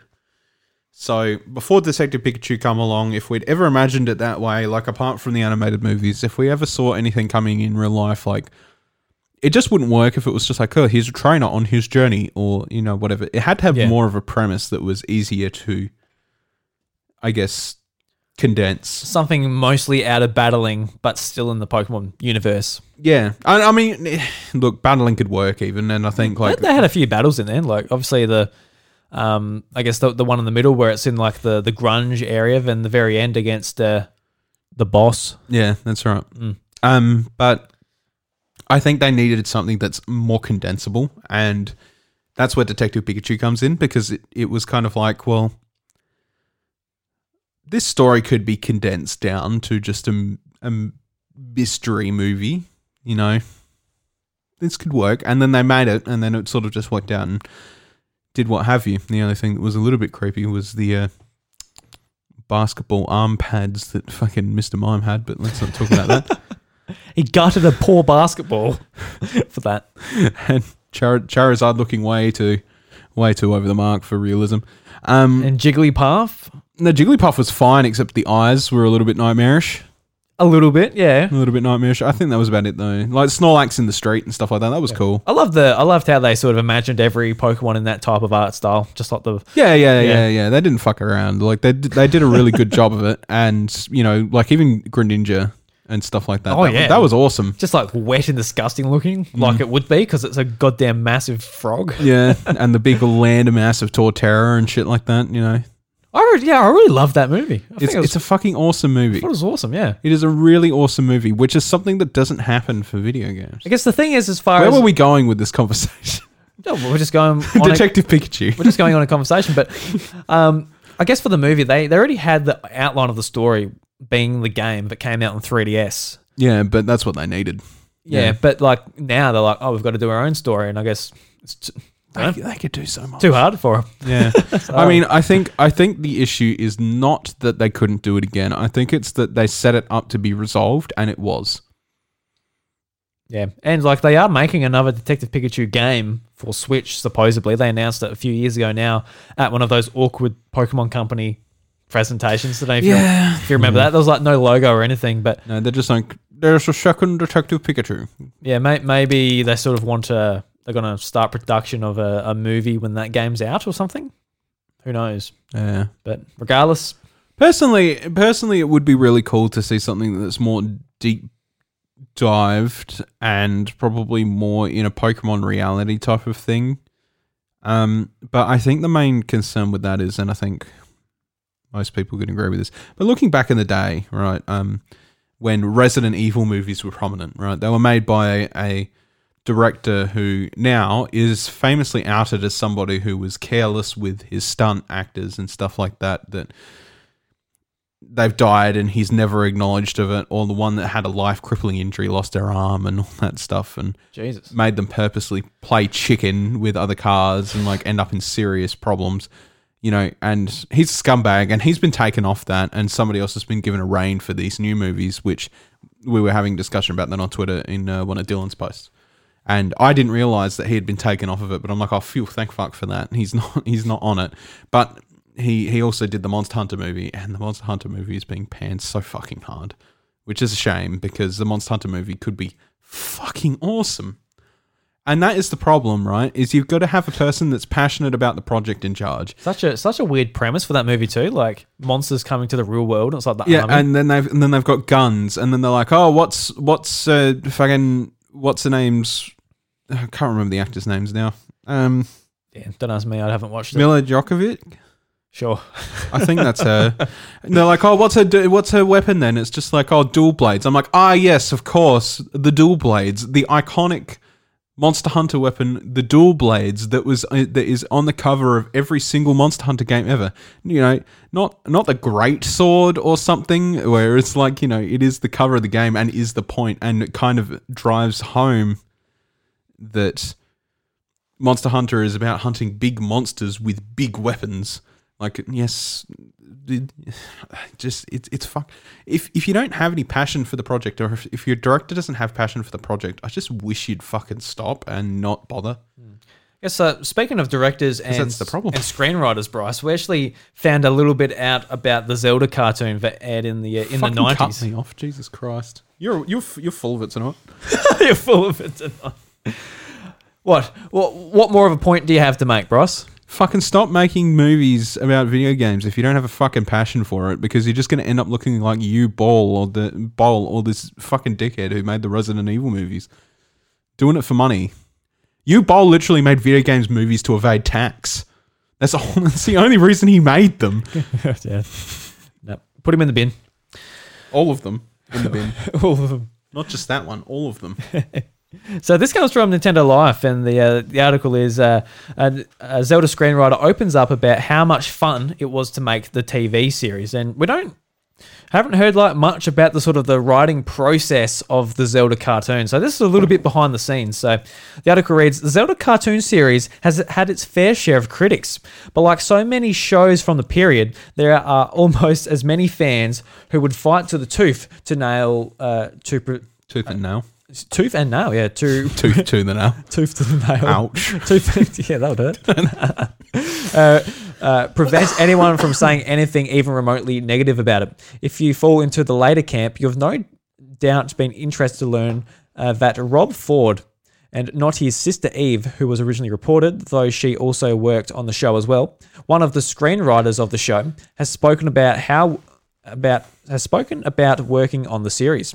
Speaking on to uh, Netsie uh, Boiler on Twitter, Eve shared some of the comments made by her brother Rob on the topic of the show and how uh, DIC, the company behind the series, was focused on the Super Mario Brothers show. Uh, yeah, I made sure I said DLC, not Dick, uh, which gave the Zelda team more leeway when it came to scripts and design.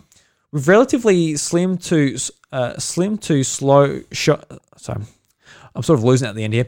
Uh, with a relatively slim show bible to use, Ford and the other writers were given plenty of scope to develop the series as they saw fit. Uh, with the lead of the creation of the fairy character Sprite, which amusingly spawned from the uh, from Ford's childhood obsession with Tinkerbell's bottom from the Disney movie Peter Pan. Amen. And it's funny because when you actually read uh, the, the the message, uh, Nintendo Life, the writer here, uh, Damien Mick uh, Farron, he actually uh, put that in a very much more family friendly way. the original DM was uh, not written like that. It wasn't. Is the original DM there? It is. Oh my god, I have to read it. All right. So, well, we'll, we'll tell you what, Bryce. We'll uh, we'll get you to read it. there you go, Bryce. So, Alright. so there's a bit there. Okay, sweet. So these are the original DMs, Bryce. All right, I'll I'll, I'll ad lib the conversation. Hey, I'm Brienne. I've been working on a Zelda series replay, including all the spin off material, and I'm just about to go through the last cartoon adjacent work, Zelda's Adventure for CDI. I was wondering if you could, if I could ask you some questions about what it was like working on the cartoon, if you have some time, of course. Sure. So I guess my big question is, how much reference material were you given to work with? Did you get any sort of series Bible, or were you just provided copies of the game, if that, and told to figure it out? we had a very short series Bible and no he and no he references at all. I was proactive and rented a console and the game to try it, but didn't get very far in uh, uh, and quickly realized the game wasn't like the show at all, so I gave up. The Bible was basically a couple of sentences about each character and a few things about like avoid actual physical fighting and do zapping instead. Monsters killed go respawn at Ganon's act. Include that stupid excuse me princess joke at least once per episode because one of the producers thought it was that funny. It's just one guy like, well, excuse me, princess. oh, shut up, Link. Fuck off, Link. obs, obs, I cringe at how sexist it it was, but this was in the 80s and everything was still pretty sexist. The show actually thought they were pretty modern because Zelda didn't wear a frilly dress usually.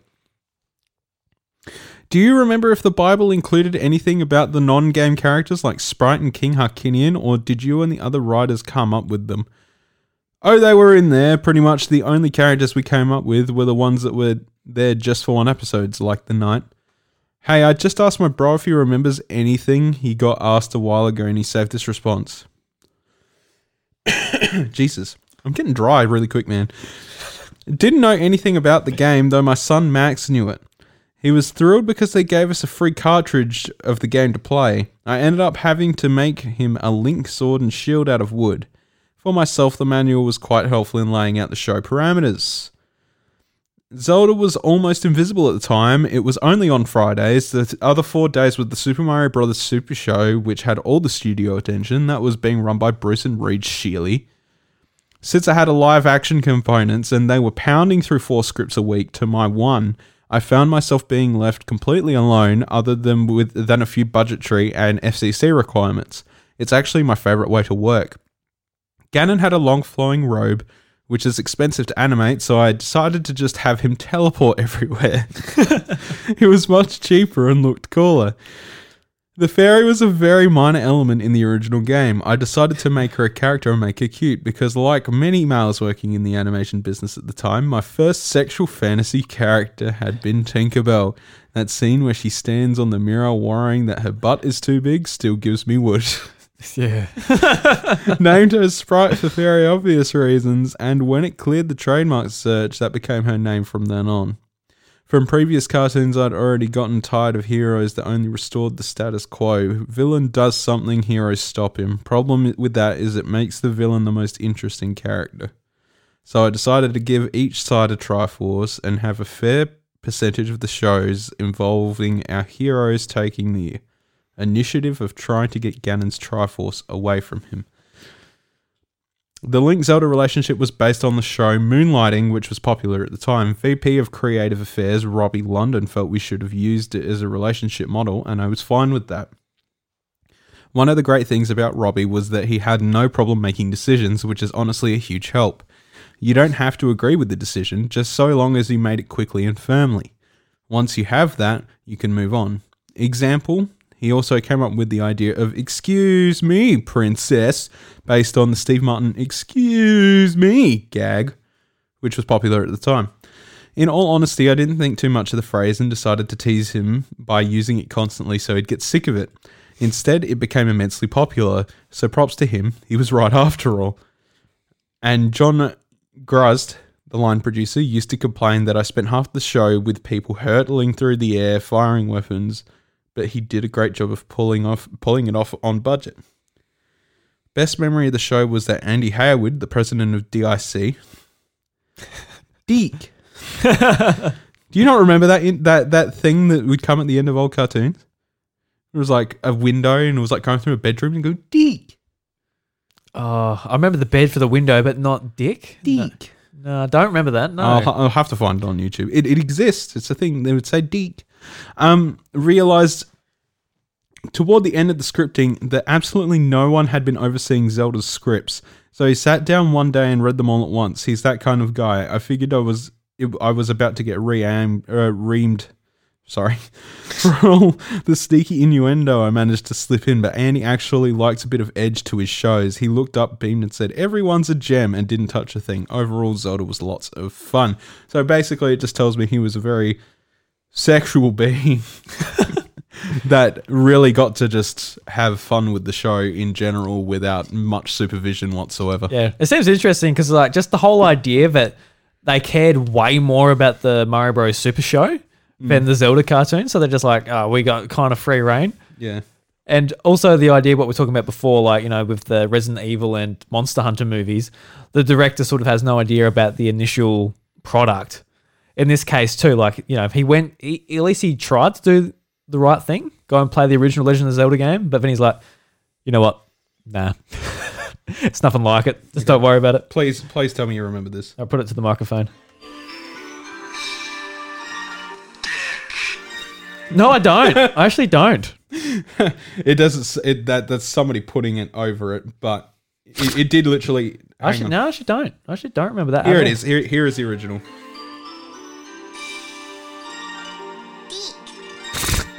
yeah, okay, that rings more of a bell. Deek. I was like, I was like, what do you mean DLC? What the fuck? What are you on about? Or DIC? I'm like, what the hell are you on about? I'm like, it's Deke. It's- it says it. It says Deke. Is that how I should have pronounced it? Like, uh, Deek. Deke. All right. So let's move on to the last story, Bryce, before we wrap it up. Yep.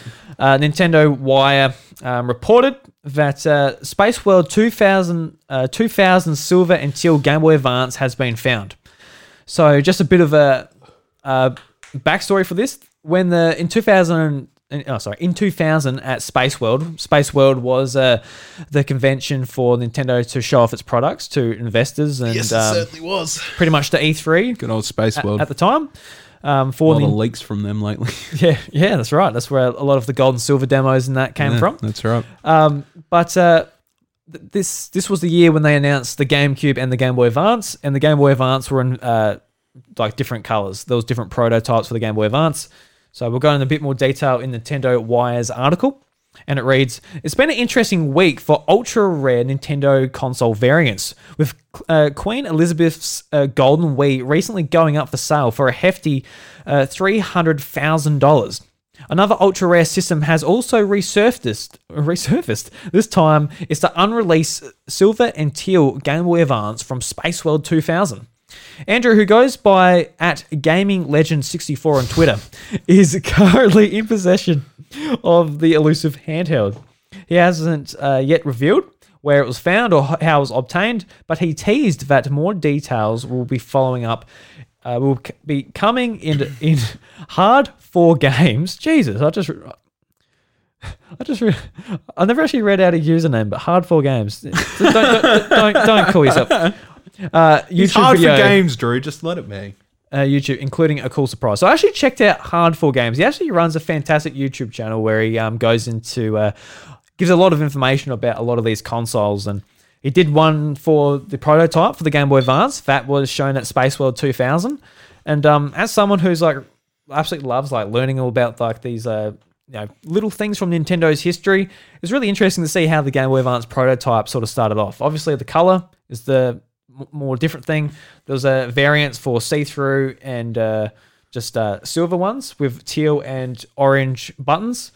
Um, but the more significant ones is when you turn this on, it doesn't have the typical Game Boy Advance like sound. It has a different sound coming onto it. Oh, It's- right. It's actually got like a different board on it as well compared to what the uh, retail unit was. Does it have a clip there? Uh, it does, but um, I've got my phone hooked up to it. Oh, well, find Uh, it. I'm not going to be able to find it quick enough, Bryce. I'm afraid. We'll talk about it for a minute, and I'll find it. Yeah. Um, well, Game Boy Advance, hard to multitask. I'll talk about it for a second while you find it. Okay. So, um, just sort of peddling back to three hundred thousand dollars for that gold Wii. You think we could just get the coin to give it to us? Well, the thing is, the Queen's already sold it. Fuck. Well, I'll click, I'll click on that story. I actually haven't heard about the a gold Wii selling because I, I remember hearing about it. So read that. St- Oh well, no, yeah. Go to that story and I, d- I'll- I don't remember it being sold. I knew she had it. Uh, in two, 2009, former publisher THQ had a very interesting way of promoting the the otherwise un, unremarkable uh, un, unremarkable vaporware big we uh, big uh, so we titled Big Family Games. The company decided to send the Queen of England a 24 karat gold plated Wii alongside a golden Wii remote and nunchuck as well as a copy of the game. The royal family does not accept gifts, however, which left the actual whereabouts of the item unknown for a long time. A decade later, in 2019, Chris Bratt hosted the YouTube uh, group People Make Games, invested the, in, investigated the whereabouts of the kind console, and discovered it wound up in the hands of a collector named Donnie. Donnie is currently in possession of the Golden Wii, but not for long. He has recently listed the rest system on eBay for a fixed buy it now price of $300,000. In an interview on Console Variations, the console database website of which Donnie is the founder, the collector reveals how he came into the in uh, came to the decision. The reason I'm selling it is simple. I'm moving on with life. Uh, that's all I really have to say about that. Uh, Donnie was also asked if he ever imagined himself selling the item back when he obtained it. He said, "My my family was never fi- uh, very fin- healthy financially, so money was always needed. I never wanted to sell it. However, I am always curious as how much someone would give for it. I wanted to keep it with me just in case I I'll open a museum." cool. And there's a lot of pictures of it actually that he's posted, which is uh, quite cool. I would like a golden Wii. I think that it would be like stupid cool to own, but at the same time, like why? You play Skyward Sword on it. You're like, yeah. Now I've got the gold controller, gold nunchuck, and the gold Wii. So let's let's check out this. Let's check out the system on eBay. It is at three hundred thousand dollars. I I would have I would have imagined that. US too. Yeah, three hundred thousand dollars US. I would have imagined that he would have put it up for bid at a baseline price of three hundred thousand dollars. Like that just seems more reasonable because then he could actually gauge what people are willing to pay for a twenty-four karat gold Wii. But, yeah, more power to you. Anyway, Um, so yeah, I've I've got the clip from um, Hard Four Games video. Um, to check out the the difference between the boot up sounds on the prototype Game Boy Advance. there we go. Has that sweet beta BIOS boot up sound. Wow. Yeah, so completely different. For comparison, here's the retail version. Now, I did dump the BIOS of So this. yeah, very cool. That's very mad. So I'll leave the the link to the video in the show notes if you want to go and check out that. He did say something very important there, which is good too. Um, he actually dumped the BIOS of the console. So that means good things for people who want to emulate all those Space World Yeah. demos and stuff like that. Um, because it wouldn't run on original hardware, I don't think. But it'll definitely wa- it'll definitely run perfectly on that. Yeah, because uh, in this one, he was actually he was talking about uh, the orange buttoned variant, not the teal one. That's in uh, this article. Yep. And the way they found that, it was in an auction uh, in Japan where they actually had like multiple consoles um, la- laid out, and the Game Boy Advance was just in that bundle. He's like, and, he, and like the person looked at it, and went, "Huh, I think that's one of the prototypes," and he bought the lot, and it turned out it was And then they let him borrow it for that video. Yeah, right. Yeah, so just like you know, all it just shows you like you know, this information is like very you know you've got to you've got to know your Nintendo history to like know like you know. Uh, like for example, everyone probably knows what the prototype DS looked like when they announced it at E E3 2004. Yeah. Um, like you know, big chunky looking thing. So if you saw that, you're like, I think that's a prototype DS. But this one, it very much does look like a Game Boy Advance. Yes, just does, different yeah. colors, and um, yeah, the, the trigger buttons in that are a little bit different as well. So yeah, pretty cool stuff. Thought I'd just bring it to everyone's attention. Yeah, right. Yeah, Very Alright. interesting. very interesting. Hmm. I want, I want, I want one. Don't know how much they cost though. God knows. All right, Bryce. So let's let's jump into the the House of Mario's red coin recommendations.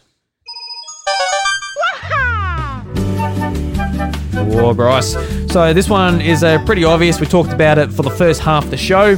Brand new Pokemon Snap, the new one, not the old one. It's uh, eighty dollars on the Nintendo eShop. Go and get it.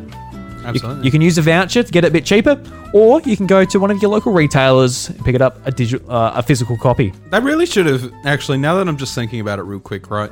Real quick. Why didn't they make it like a pre-order bonus or something that you could get a copy of the original Pokemon Snap on Nintendo Switch? Feels like a no-brainer. Yeah, it does a bit. Fuck, Nintendo. Um, a lot of the pre-order bonuses were like posters and stuff. I guess that was easier than porting an old game. I don't know. It's just it's it's just annoying. Like pre-order bonuses are just they're tossware these days. I I uh, while I was in Tossware. while I was in Ballarat, I like set it in order while I was in um like the main mall in Ballarat, and I'm like, all right, cool. I'll go pick up NieR Replicant on the way out. Picked up NieR Replicant and I like opened it when I got in the car just to make sure the disc was there, and fucking lo and behold, there's a pre-order bonus. I'm like, Sweet. Cool, okay. What was it? Like costumes and stuff. Keychain. oh, yeah, a lot of. Because um, I see JB Hi-Fi, their mm-hmm. exclusive pre-order bonus for Mario Golf is a mm. golf ball. yes, it is. I'm like, sweet. Just Now we gotta go golfing. oh, I'm never gonna hit that ball. It's a Nintendo collectible. It's got mm. it's got Mario Golf written on it. Oh, not Mario Golf. All right, so the other two games I picked out. There's literally nothing really out this week that I've noticed on the Nintendo eShop. Could be wrong, obviously, but this is what I've got. So I've got Mum Hid My Game 2. Uh, yeah, shit. I forgot that come out. Do you remember Mum Hid My Game? I Game? certainly do. That yeah. came out very early in the Switch's life. Yeah, very, a very, very, very long time ago. Yeah, so the summary for it is my game is missing again. Take back to hunting for consoles hidden by mum. Let's Fucking mum. let's find the game. Console mum hid? Is it under the sofa or on the fridge? Could it be behind the curtains too?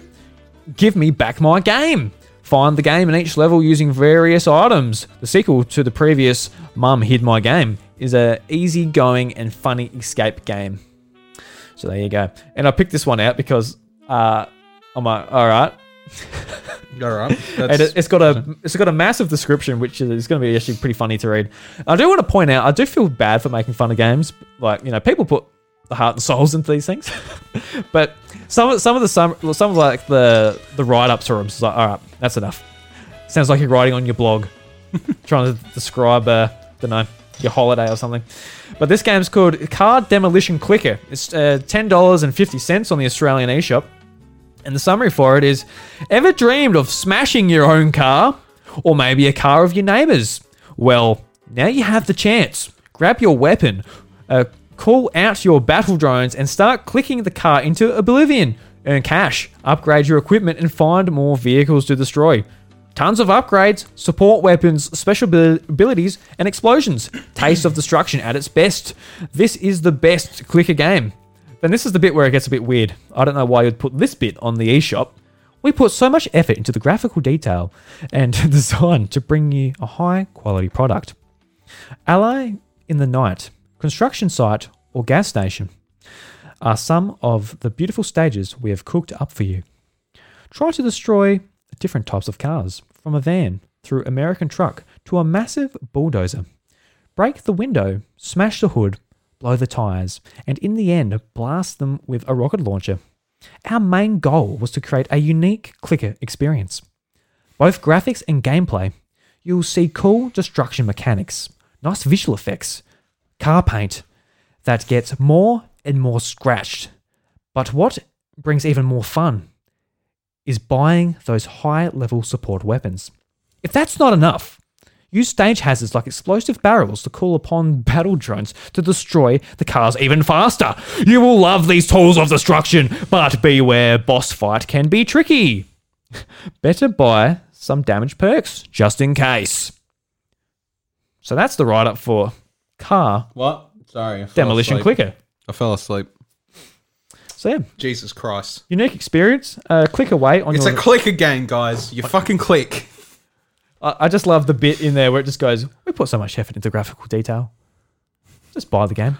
Please just buy it. We put so much detail in the click. And to be fair, I can't tell the difference between the screenshots and my actual car. So they've done Please, they've, please, they've done please. a good job. Let me let me see this amazing graphical. Uh, it, it looks like a, a buggered up car. Like I mean, the, the graphics aren't you know they aren't bad. I don't know if uh, no, guys, that, guys, they look nice, but when you're convincing people to buy your game, and look, I would just like to say this could very easily just be a J. In fact, it looks like it is just a JPEG on a foreground that will rattle around when you click it. It doesn't look like. Like what the fuck is going on there? like, you know, what, fair enough, guys. You want to make some quick money, and you're abusing the clicker format, which historically has been mostly free to create a game that you are hoping to sell 2.4 gigabyte on the download size. that's a tiki. How uncompressed is this game? It's a clicker game. What? Try to think of the games that are like 2.4 gigabyte. How big was Pokemon Snap? That was the latest release. Like, I think that's seven. Yeah, it's, it's not too big. Yeah, seven gig. This is a clicker game. What happened, guys? It's like a third of the size of Pokemon Snap, a game with like actual 3D environments and things going on with a huge orchestral soundtrack. You didn't compress this, did you? You don't worry about it, bros. Anyway, Damn. don't have to worry about it clicker too much. Mm. Unless you're going to pick it up and talk about it next week. Again, like you said earlier, not not not you know, people put effort and time into these things and stuff like that, but I'm starting to think that if you're putting out a clicker game that's that uncompressed and looks like it is just a JPEG on a background, probably didn't put a lot of passion into it. You just wanted ten dollars fifty. Yeah. Oh well. All right, Bryce. Uh, I think that was a great show. I enjoyed it. Do you enjoy yourself, Bryce? Sure. Sure. You kept cutting me out every time I fucking spoke, but that's all good. You know what, Bryce? Yeah, I got to step in every now and again as a host. You know. Yeah. okay. No, we're at two hours, mate. All right, mate. Yeah, yeah, yeah. yeah. I've ups- I've upset him, ladies and gentlemen, but It's it all is- right. Just talk about stats for the fiftieth time. it is what it is because No, sorry. Make that 150th time. yeah, it might be close. you, know, you would be. Anybody, guys, thank you very Anybody. For listening to the House of Mario episode 185. If you enjoy the show, follow us on your podcast platform of choice, whether it's Apple Podcasts or Spotify. You can join our Discord community. There is a link in the show notes below. And a big shout out to the guys and followers following us or watching us on youtube.com slash iDruby. Uh, Don't whack- worry, kids. Mum and dad aren't fighting. We're just play fighting. Okay, I'm sorry. Bryce, this, you're not on the next episode. Please. If you're there, I'm not there either. Please, please. I don't want a divorce. Uh, a, bit, a big thank you to Wacko Jacko, JRX1 Games, uh, Dave Langley. Dave Langley's Dave watching. Langley. How you doing, Dave? So yeah, we uh, Mad. we don't have any schedule necessarily for live streaming this, but we just record our um, recording sessions whenever we get the Yeah. time to do it. I think this just makes it easier. Yeah. So And it's good to see Wacko Jacko there too. How are you, man? yeah. So guys, thank you very much. If I knew we had comments there, I would have opened up on my phone, but I just guess not. I just kind of assumed that we wouldn't, and uh, yeah, we do. So thank you very much, guys.